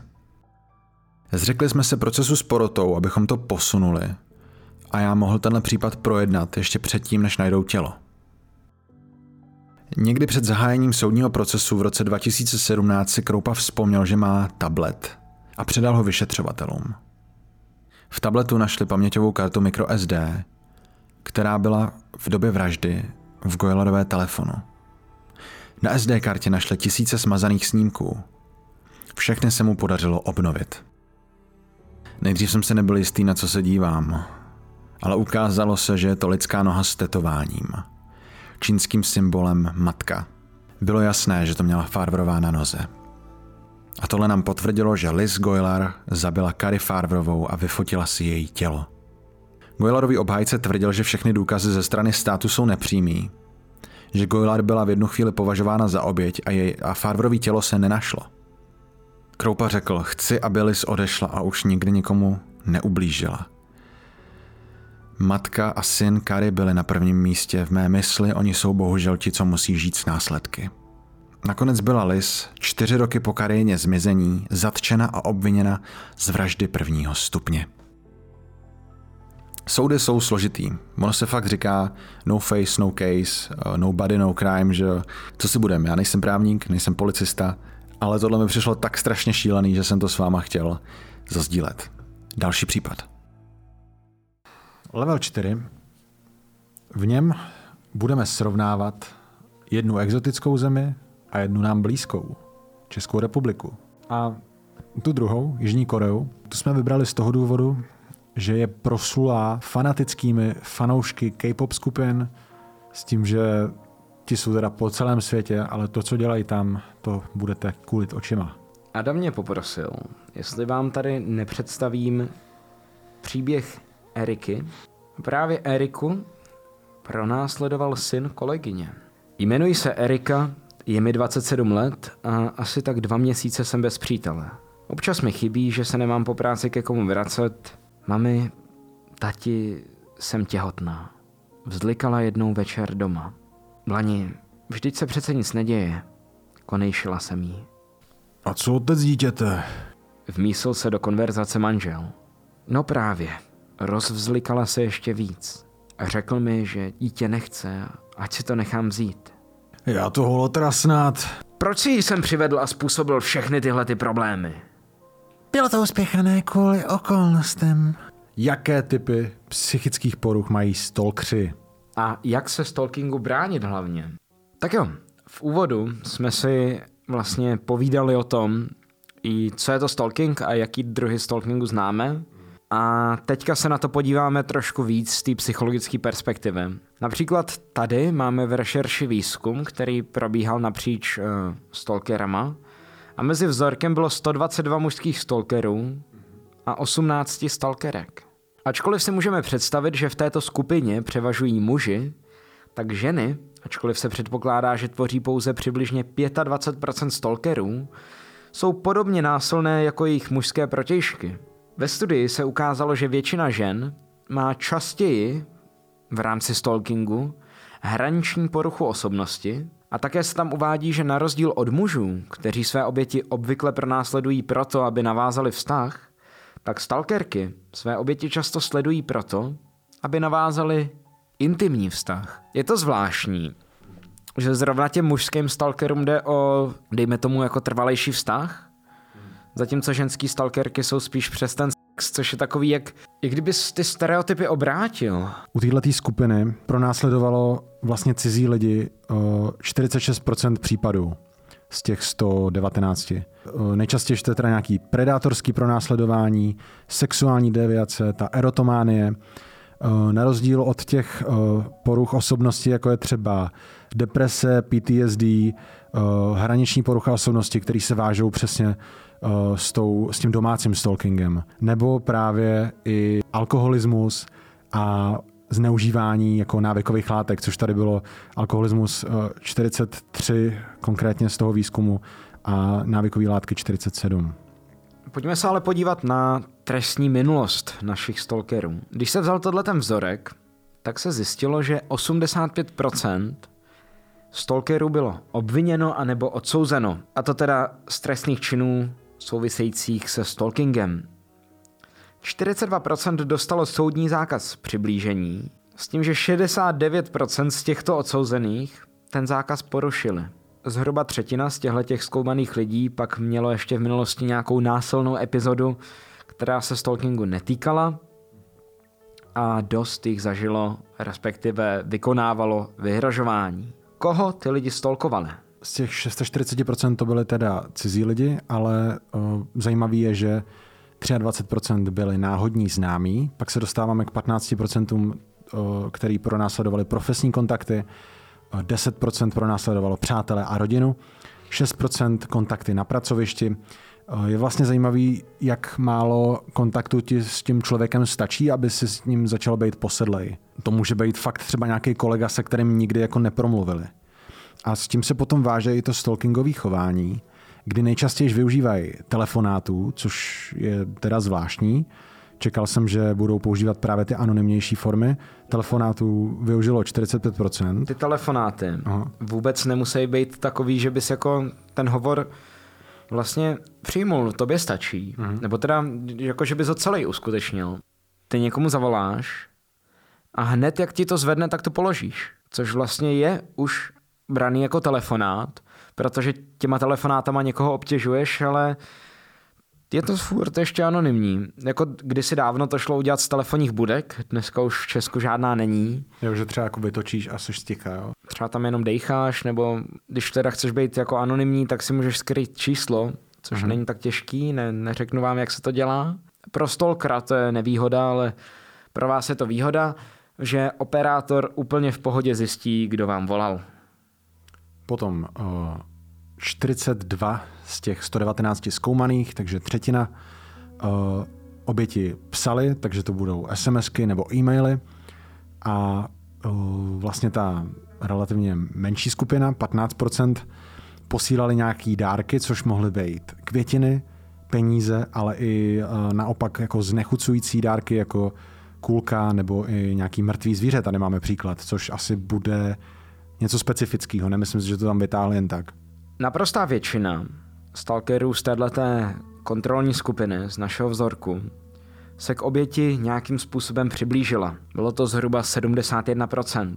26 eh, z těch stalkerů se neodvážili komunikovat se svojí obětí a jen taky sledovali zpovzdálí. Skoro polovina se potulovala po místě, kde věděli, že se oběť bude nacházet. Skoro třetina nebo víc než třetina oběť skutečně napadla, po případě malé procento vniklo do domu oběti. Teď jenom uh, definice napadení nemusí být jako, že jim fyzicky ublížili, ale že na ně vyskočili a třeba se jich dotýkali, šli za nima, chytali je prostě proti jejich vůli a i přes jejich odmítnutí. Máme tady ale i uh, extrém případ, kdy si třeba najali asi nějakýho jako... Dejme tomu soukromýho detektiva, ale asi to úplně soukromý detektiv nebyl. No, no. Možná bych řekl člověka, který za tebe udělá nějakou špinavou práci. A dokonce i jeden příklad toho, že někdo uh, vystřelil z pistole v, v domě oběti uh, s tím, že potom ten stalker se chtěl vžít do role zachránce. Pojďme se podívat na motivy stalkerů. Tam je nutné ještě podotknout, že stalkeři jsou nemocní a potřebují odbornou péči. Oběti zodpovědné nejsou, nemůžou za to, takže když někoho stolkujete, vy nejste ta oběť, ale děláte zlo. A v případě, že jste stolkováni, tak eh, to nemusíte řešit jenom vy. Obecně je dobrý nápad eh, říct to i lidem kolem sebe, ať Protože ten stalker se může zaměřit i právě na vaše blízké okolí a je dobrý vlastně dát jim vědět, aby se ho vyvarovali. Jaký byl nejčastější motiv psychotických stalkerů? Víc než polovina z této skupiny, která byla zkoumána, tak hledala intimitu. No a zbytek, což je něco přes třetinu, se snažili o usmíření nebo nějakým způsobem potrestání, protože byli odmítnuti, uraženi, odstřiženi.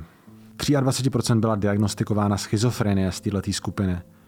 S tím, že 12 účastníků mělo dokonce erotomanické bludy. Tady jde jenom vidět, že to není úplně vzácný. Myslím si, že je to taková porucha, se kterou si často neví rady ani ty psychologové, na tož prostě, aby ta oběť uh, se tohleto jako snažila řešit, že sebe prostě hodnější, uh, zdvořilý člověk ta oběť je, tak by prostě tohle neměl brát na sebe. V mnoha případech uh, tyhle ty predátoři, pronásledovatelé často trpí nějakou sexuální deviací nebo parafílií. Po staru by se tomu řekla úchylka. A přesně jak si říkal, tak jsou velmi nebezpeční, protože často na svoje oběti používají násilí a nebojí se toho. Motivem tohohle chování bývá obvykle sadismus, tedy psychický stav, kdy máte potěšení z ubližování druhým, ale co chci jako říct, tak my jsme si dneska tady prezentovali hlavně ty extrémy, ty nejděsivější a nejpřehnanější případy stalkingu. Ne vždycky dopadají takhle. Přesně v úvodu jsme zmiňovali, že často třeba ani nepoznáš, že jsi byl obětí nějakého jako pronásledovatele nebo stalkera. Ale někdy, jak jsme si i říkali v dnešních příbězích, může stalking skončit vraždou. Případy, kdy pro následování končí vraždou, nejsou úplně obvyklé. Naopak jsou velmi vzácné. A mnohem častěji to skončí spíš tím, že stalker spáchá nežití. Že si vezme svůj vlastní život. Myslím si, že je tam jako vidět prostě to, jak těžký je to boj i pro toho stalkera. A když jsme zmiňovali, že se nemá cítit tak oběť, tak uh, to je myšlený v momentě, kdyby si to chtěl nějakým způsobem vybíjet na té oběti, ale samozřejmě je to nemocný člověk a má, veškerou prá- má veškerý právo prostě na šanci v životě a na léčbu. Zaměřil bych se teď na erotománii, vlastně ta porucha, kterou trpí často ti uh, lidi, kteří stolkují cizí osoby. Uh, až 10% z nich se domnívá, že mají s obětí milostný vztah. Uh, můžou trpět i nějakou psychózou, zatímco ti z parafilí pronásledují převážně cizí osoby ve snaze o deviantní uspokojení, tak stalkři s psychózou ti sledují známé ve snaze o intimní zblížení. Tady je teda ten rozdíl. Erotománie je vlastně paranoidní stav a jedinec má bludy, že je do něj jiná, ta cizí osoba zamilovaná. Porucha se vyskytuje častěji u pacientek, které jsou plaché, závislé, sexuálně neskušené, i proto se tomu kdysi dávno říkalo šílenství staré pany, ale samozřejmě nejde to generalizovat. Objektem bludu je teda osoba, která je nedosažitelná kvůli vysokému společenskému, finančnímu postavení nebo třeba kvůli manželství. Může být ten člověk i zemřelý, nebo to může být někdo, koho ten pacient nikdy nepotkal. Ze sociálních sítí ho zná třeba. Pokud je dotyčný veřejně známou osobou, tak může mít pacient pocit, že mu zanechává vodítka v médiích, jako kódované příspěvky na sociálních sítích, nebo nějakou volbu oblečení, takže hledá prostě signály nebo vzkazy uh, na místech, kde vůbec nejsou. Některé bludy můžou být extrémní, takže ten člověk si může vlastně představovat i styk s danou osobou, může si představovat, že s ní má eh, děti, které nikdy neexistovaly, eh, může si představovat, že byla vyvolena Bohem, že to prostě chce osud. To už jsem několikrát zmiňoval, ale schovávám pod to prostě přesně jako cokoliv si ten člověk zamane. To s těma Beatles mi takhle jako připadalo, i když to nemuselo být motivovaný, se, motivovaný eroticky. U sekundární erotománie je to způsobený třeba bipolární poruchou nebo právě schizofrení a samozřejmě se to dá uh, zhoršit, když na to piješ, užíváš návykové látky nebo třeba prášky. Mluví se tady i o nějakých genetických predispozicích, třeba o rané demenci, o nástupu Alzheimerovy choroby. Sigmund Freud vysvětloval erotomány jako obraný mechanismus k odvrácení homosexuálních pudů. Takže to vedlo k paranoje, popírání, vytěsňování, projekci. Eh, tím teda asi myslel jakoby lidi, kteří se nechtějí přiznat svoji sexualitu. Hraniční porucha osobnosti. V některých případech se stává, že stalking bývá produktem a vlastně jedním z řady problematického chování, které je spojeno s, buď s hraniční poruchou osobnosti, někdy také s Aspergerovým syndromem, podle výzkumu bývají tyto poruchy přítomny u 30 až 50% stalkerů. Nejčastěji se jedná o poruchy typu narcistického, antisociálního a hraničního typu. Osoba s hraniční poruchou osobnosti má tendenci úzkostlivě se vyhýbat odloučení od lidí, na kterých jí záleží, nebo jejich opuštění. Mohou zajít až do krajností, například pronásledovat lidi, na kterých jim záleží, Třeba tím, že sledují jejich telefon, anebo je sledují fyzicky. Člověk s hraniční poruchou osobnosti má tendenci udržovat intenzivní anebo nestabilní milostné vztahy. To stejné platí i o přátelství, vztahy s rodinnými příslušníky anebo vztahy s kolegy z práce. Často to může začít tím, že si někoho idealizujete, stavíte ho na piedestal, je pro vás prostě Bůh, chováte se k němu s úctou, jenže pak může dojít k tomu, že vy si podvědomně nebo na základě nějaké události toho dotyčného znehodnotíte začnete se k němu chovat velmi špatně, například pasivně agresivně nebo nepřátelsky. Dále platí, že osoba s hraniční poruchou osobnosti nemá úplně ucelený a kvalitní obraz vlastní identity. Má ho často velmi nestabilní. Například se můžete cítit zmatení či nevědomí ohledně svých životních cílů, ruku na srdce, málo kdo dneska ví, co chce přesně v životě dělat. Nicméně mění se vám i hodnoty a můžete být snadno ovlivnitelní. A často by se o vás říkalo, kam vítr, tam plášť. Často můžete, pokud trpíte touhletou poruchou, tak nutkavě nakupovat, hrát hazardní hry, užívat návykové látky, nebezpečně řídit, anebo dělat drastická a unáhlená životní rozhodnutí, jako je například ukončení dobrého vztahu, například jenom proto, že se třeba pohádáte, nebo odejdete z dobře fungující práce, anebo utrácíte velké množství peněz za kraviny. Ono zase to může popisovat prostě i lidi, kteří netrpí ničím. Nechci, aby se tady v tom prostě naši diváci třeba hledali.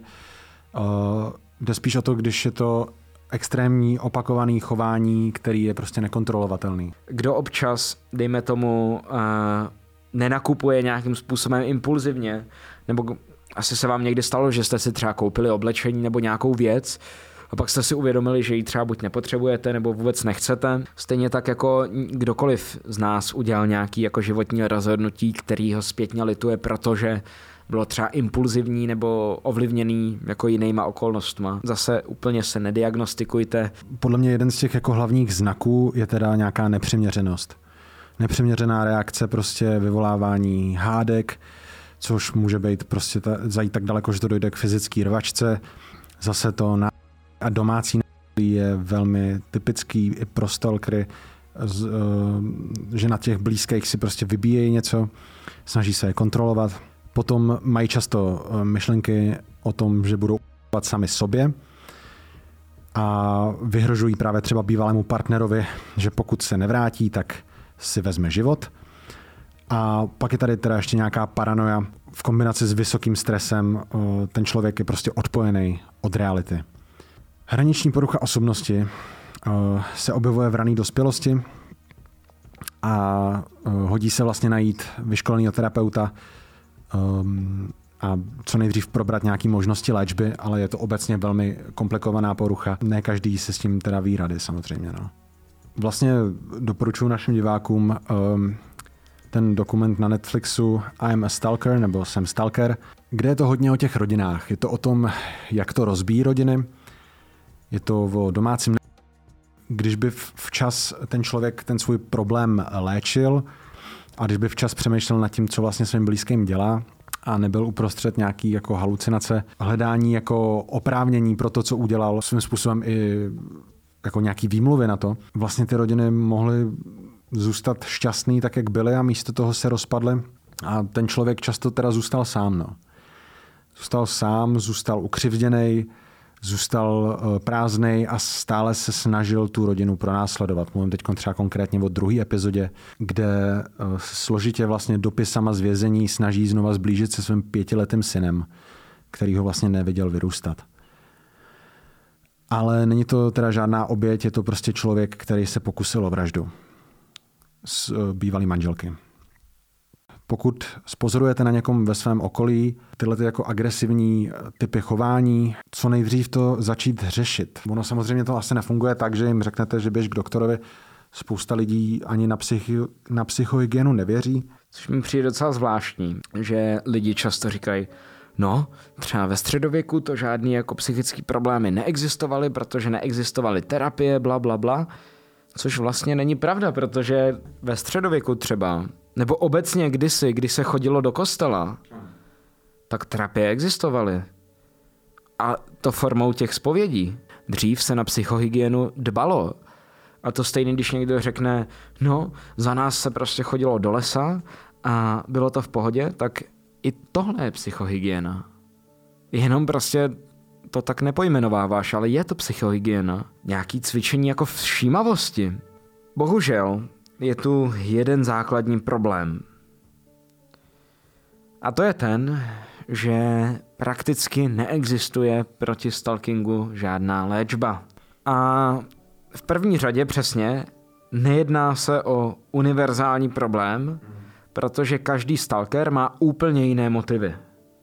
Další problém je ten, že ty výzkumy, které jsme dneska tady řešili, tak jich je ještě docela málo a obecně ten fenomén pronásledování někoho jsou takový neprobádaný vody. Nemůžu ti říct, že stalking se léčí tak a tak, Protože závisí na jednotlivých případech, na specifickém profilu jednotlivých stalkerů. Podle mě jednou z věcí, kterou jsem spozoroval a která může hodně pomoct, je, eh, když ta policie, ten soud věnují dostatek času nějaký jako hlubší analýze. Protože často je tam nějaký ten vzorec a pokud se ten vzorec teda opakuje a um, nezlepšuje se to s tím člověkem, spíš naopak si furt jako troufá dělat víc, zejména v případě prostě toho domácího násilí, tak už jako těžko pomůže nějaký soudní příkaz. To už prostě je moment, kdy ten člověk potřebuje potrestat, jako ta hospitalizace to není úplně něco, co by se dělalo, že ho někdo jako povinně hospitalizuje, že jo. To odnětí svobody si myslím jako, že určitě funguje líp než nějaká podmínka, kterou stejně poruší. Asi tím největším problémem je ten, že eh, pro následovatele si ten problém mnohdy neuvědomují. Tudíž nemají žádnou motivaci k tomu chodit na terapii a napravit to, protože nemají důvod. Tudíž už z podstaty problému je nepravděpodobný, že by se stalker sám přihlásil k psychiatrické nebo psychologické léčbě. Pokud je ten stalker nějakým způsobem teda omezován, eh, tak ho to podněcuje jenom k tomu, aby jednal zákeřnějš a aby urychlil to svoje jednání. Takže uh, jakmile už ví, že příště už ho jako chytějí a zavřou, tak se to třeba pokusí jako vyřešit uh, tím, že se třeba pokusí, já nevím, to dítě, ke kterému mu zakázali přístup uníst, tu manželku, která se odmítá s ním vidět, prostě získat na ní kontrolu tím, že prostě nějak tím fyzickým násilím nějaký konfrontuje, protože ten, ten člověk jako nebere zodpovědnost uh, za svoje činy. To je prostě, to je ta posedlost, to je jako ta obsese, to je to slovo, který může znamenat hrozně moc různých věcí, ale ve výsledku podle mě je nejdůležitější to, že je úplně jako nepříčetný a bez kontroly. To neznamená, že se proti stalkingu nemůžete bránit. Můžete a ty způsoby bývají velmi účinné. Tudíž teďka bych si s tebou rád probral způsoby, eh, jakým se proti stalkerům bránit, jak tomu zamezit a co dělat v případě, že vás někdo obtěžuje. Jak uvádí poručík doktorka Zdeňka Papežová, první řadě je na místě dát stalkerovi na vědomí, že o něj nestojíte a že nemáte zájem. Tudíž dát mu vědět, že to, co dělá, je nepříjemný, po případě, že to, co dělá, už hraničí s trestnou činností a jasně si vymezit, jaký by mohly být důsledky. Pak s takovým člověkem přerušíte veškeré osobní kontakty, tudíž nesmíte mu odpovědět na ty vzkazy, nesmíte mu odpovídat na urážky, na telefonáty, prostě na nic. Pokud je to někdo, kdo vám byl blízký, tak je důležité prostě nevyměknout a nedávat mu šanci, pokud už jste třeba šanci dali. Doporučuje se uchovávat si eh, všechny materiály, takže SMSky, maily, prostě evidovat eh, to, co vám udělal, o co se pokoušel, čím vyhrožoval, protože to všechno potom může dodat nějaký hlubší kontext těm vyšetřovatelům. Rozhodně není ve vašem zájmu ty důkazy mazat. Asi si ho pravděpodobně bloknete, aby vás už nemohl kontaktovat, ale předtím si všechno vyscreenshotujte, schovejte si to, ať máte důkazy. Další věc, eh, ještě bych chtěl doplnit, ty jsi říkal teda s tím stalkerem nemít žádný kontakt, nechodit s ním na schůzky. A hlavně my jsme tady třeba měli případ, kdy ta paní s ním spala ještě, protože jí bylo toho pro následovatele líto. Takže tohle vůbec. Jako žádný kontakt. On chce reakci, to vy mu nesmíte poskytnout. Dejte svým nejbližším vědět, že jste pro následování. Vám se uleví a za druhý v tom nebudete sami. Ideální je, když ještě víte totožnost toho útočníka. Vyplatí se mít i pro nějaký vlastní pocit jistoty u sebe třeba pepřový sprej. Existují takový ty jako kapesní tasery, různý jako alarmy. Prostě něco, čím si přivoláte pomoc nebo odrazíte aspoň ten prvotní útok nejde o to tomu člověku nějak výrazně ublížit, jde prostě o to eh, být schopný se ubránit. Eh, jeden na jednoho, že jako není nikde kolem nikdo, kdo by vám mohl pomoct a jste prostě sami. Ten člověk je třeba silnější než vy a nedávám jako pokoj, tak je dobrý mít jako něco, čím přivolat pomoc nebo pohrozit. Potom ideálně choďte na veřejných místech eh, s nějakou další osobou a jednoduše z toho principu, že ten člověk si na vás nedovolí. Pak určitě pokuste se nezveřejňovat nikde své osobní údaje, když už to teda se přesune do nějaký vážnější roviny, tak za prvý existují odborné instituce, například Bílý kruh bezpečí, což je teda organizace, která pomáhá obětem trestných činů. V případě samozřejmě kontaktujte policii České republiky. Vám budou nějakým způsobem na blízku, budou už vědět, o co jde. Myslím si, že vám dokonce můžou asi přidělit jako nějakou hlídku, která vás bude chodit kontrolovat, něco takového jsem někde čet. Ale hlavně, když by se něco stalo a vy zavoláte, tak už prostě přesně budou vědět, kam přijet, o co jde a budou na místě včas. Pak existují i soukromé agentury, většinou uh, buď bezpečnostní služby nebo uh, soukromí detektivové a v případě, že se dočkáte nějakých nevyžádaných telefonátů, tak existuje několik způsobů, jak na ně reagovat. Je důležitá vaše reakce. Stejně jako při tom stalkingu, tak když vám někdo volá, tak jemu jde o reakci. Když se budete rozčilovat, nadávat mu nebo při nejhorším se bát, tak jeho to akorát uspokojí. Pro vás je nejdůležitější mu dát najevo, že jste nad věcí. Buď teda ideálně se vůbec nepouštět do hovoru, po případě, když zjistíte, že vám volá někdo, o koho nestojíte nebo ho ani neznáte a nechcete s ním mluvit, tak rychle zavěste. Já, já se hlavně myslím, eh, ty můžeš vynaložit jako hrozně moc energie a stejně tě ten člověk může teoreticky najít. Takže jako nejlepší fakt mi přijde vlastně ta žádná reakce. Nebo obecně nenechat, aby měl pocit, že na tebe má prostě ten emocionální vliv, protože eh, když vidíš, že ti ubližuje, když vidíš, že máš strach nebo něco, tak to může vyložit jako tak, jako že to je nějaký tvůj osobní boj, nějaký smutek, nějaký konflikt mezi tím, jestli uh, mu zase otevří dveře do svého života nebo něco.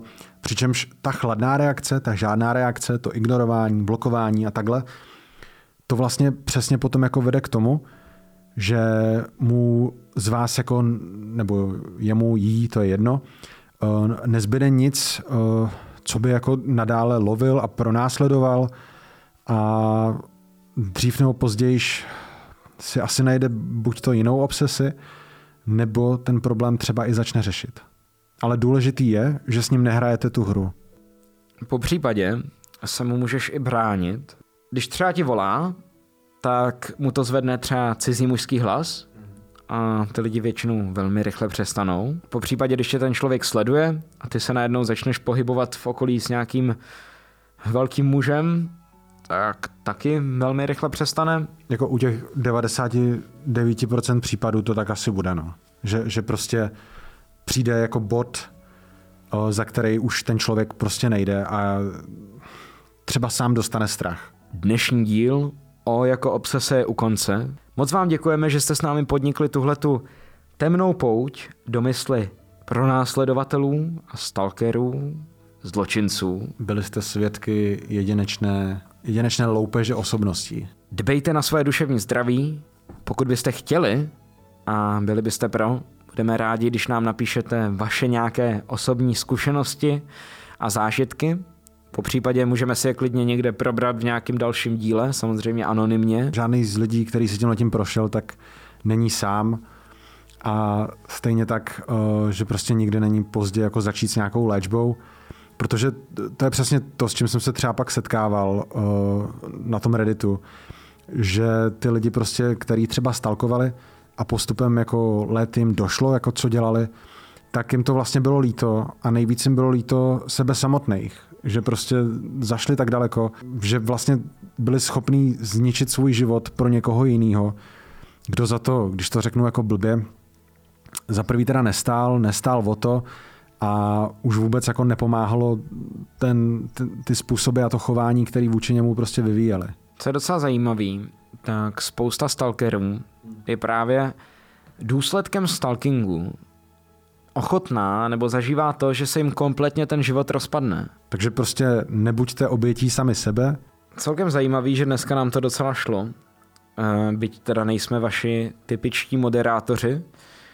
Myslím si, že jsme je nahradili docela slušně, takže pokud byste měli zájem třeba, můžeme se vidět u nějakého dalšího dílu.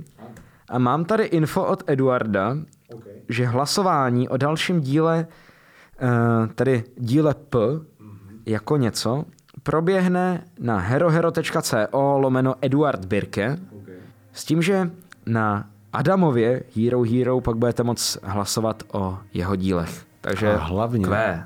pokud si to sledoval na YouTube, tak nezapomeň, že na herohero.co lomeno staysteak máš epizodu celou v následující délce a Bůh ví, o co všechno si přišel. A pokud jsi z bratrstva, tak moc krát děkuju za podporu. Ale lidi se ptají, jak to, že máte dvoje hero hero? No, je to jednoduché.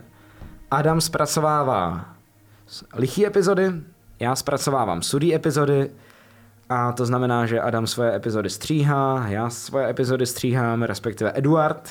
A nejdůležitější věc je, že následujeme ledovcový schéma. To je pravda. Vytvořil ho Karel Ledovec v roce 1951 a je to unikátní český vynález. Masky jdou dolů. Díky, čau čau.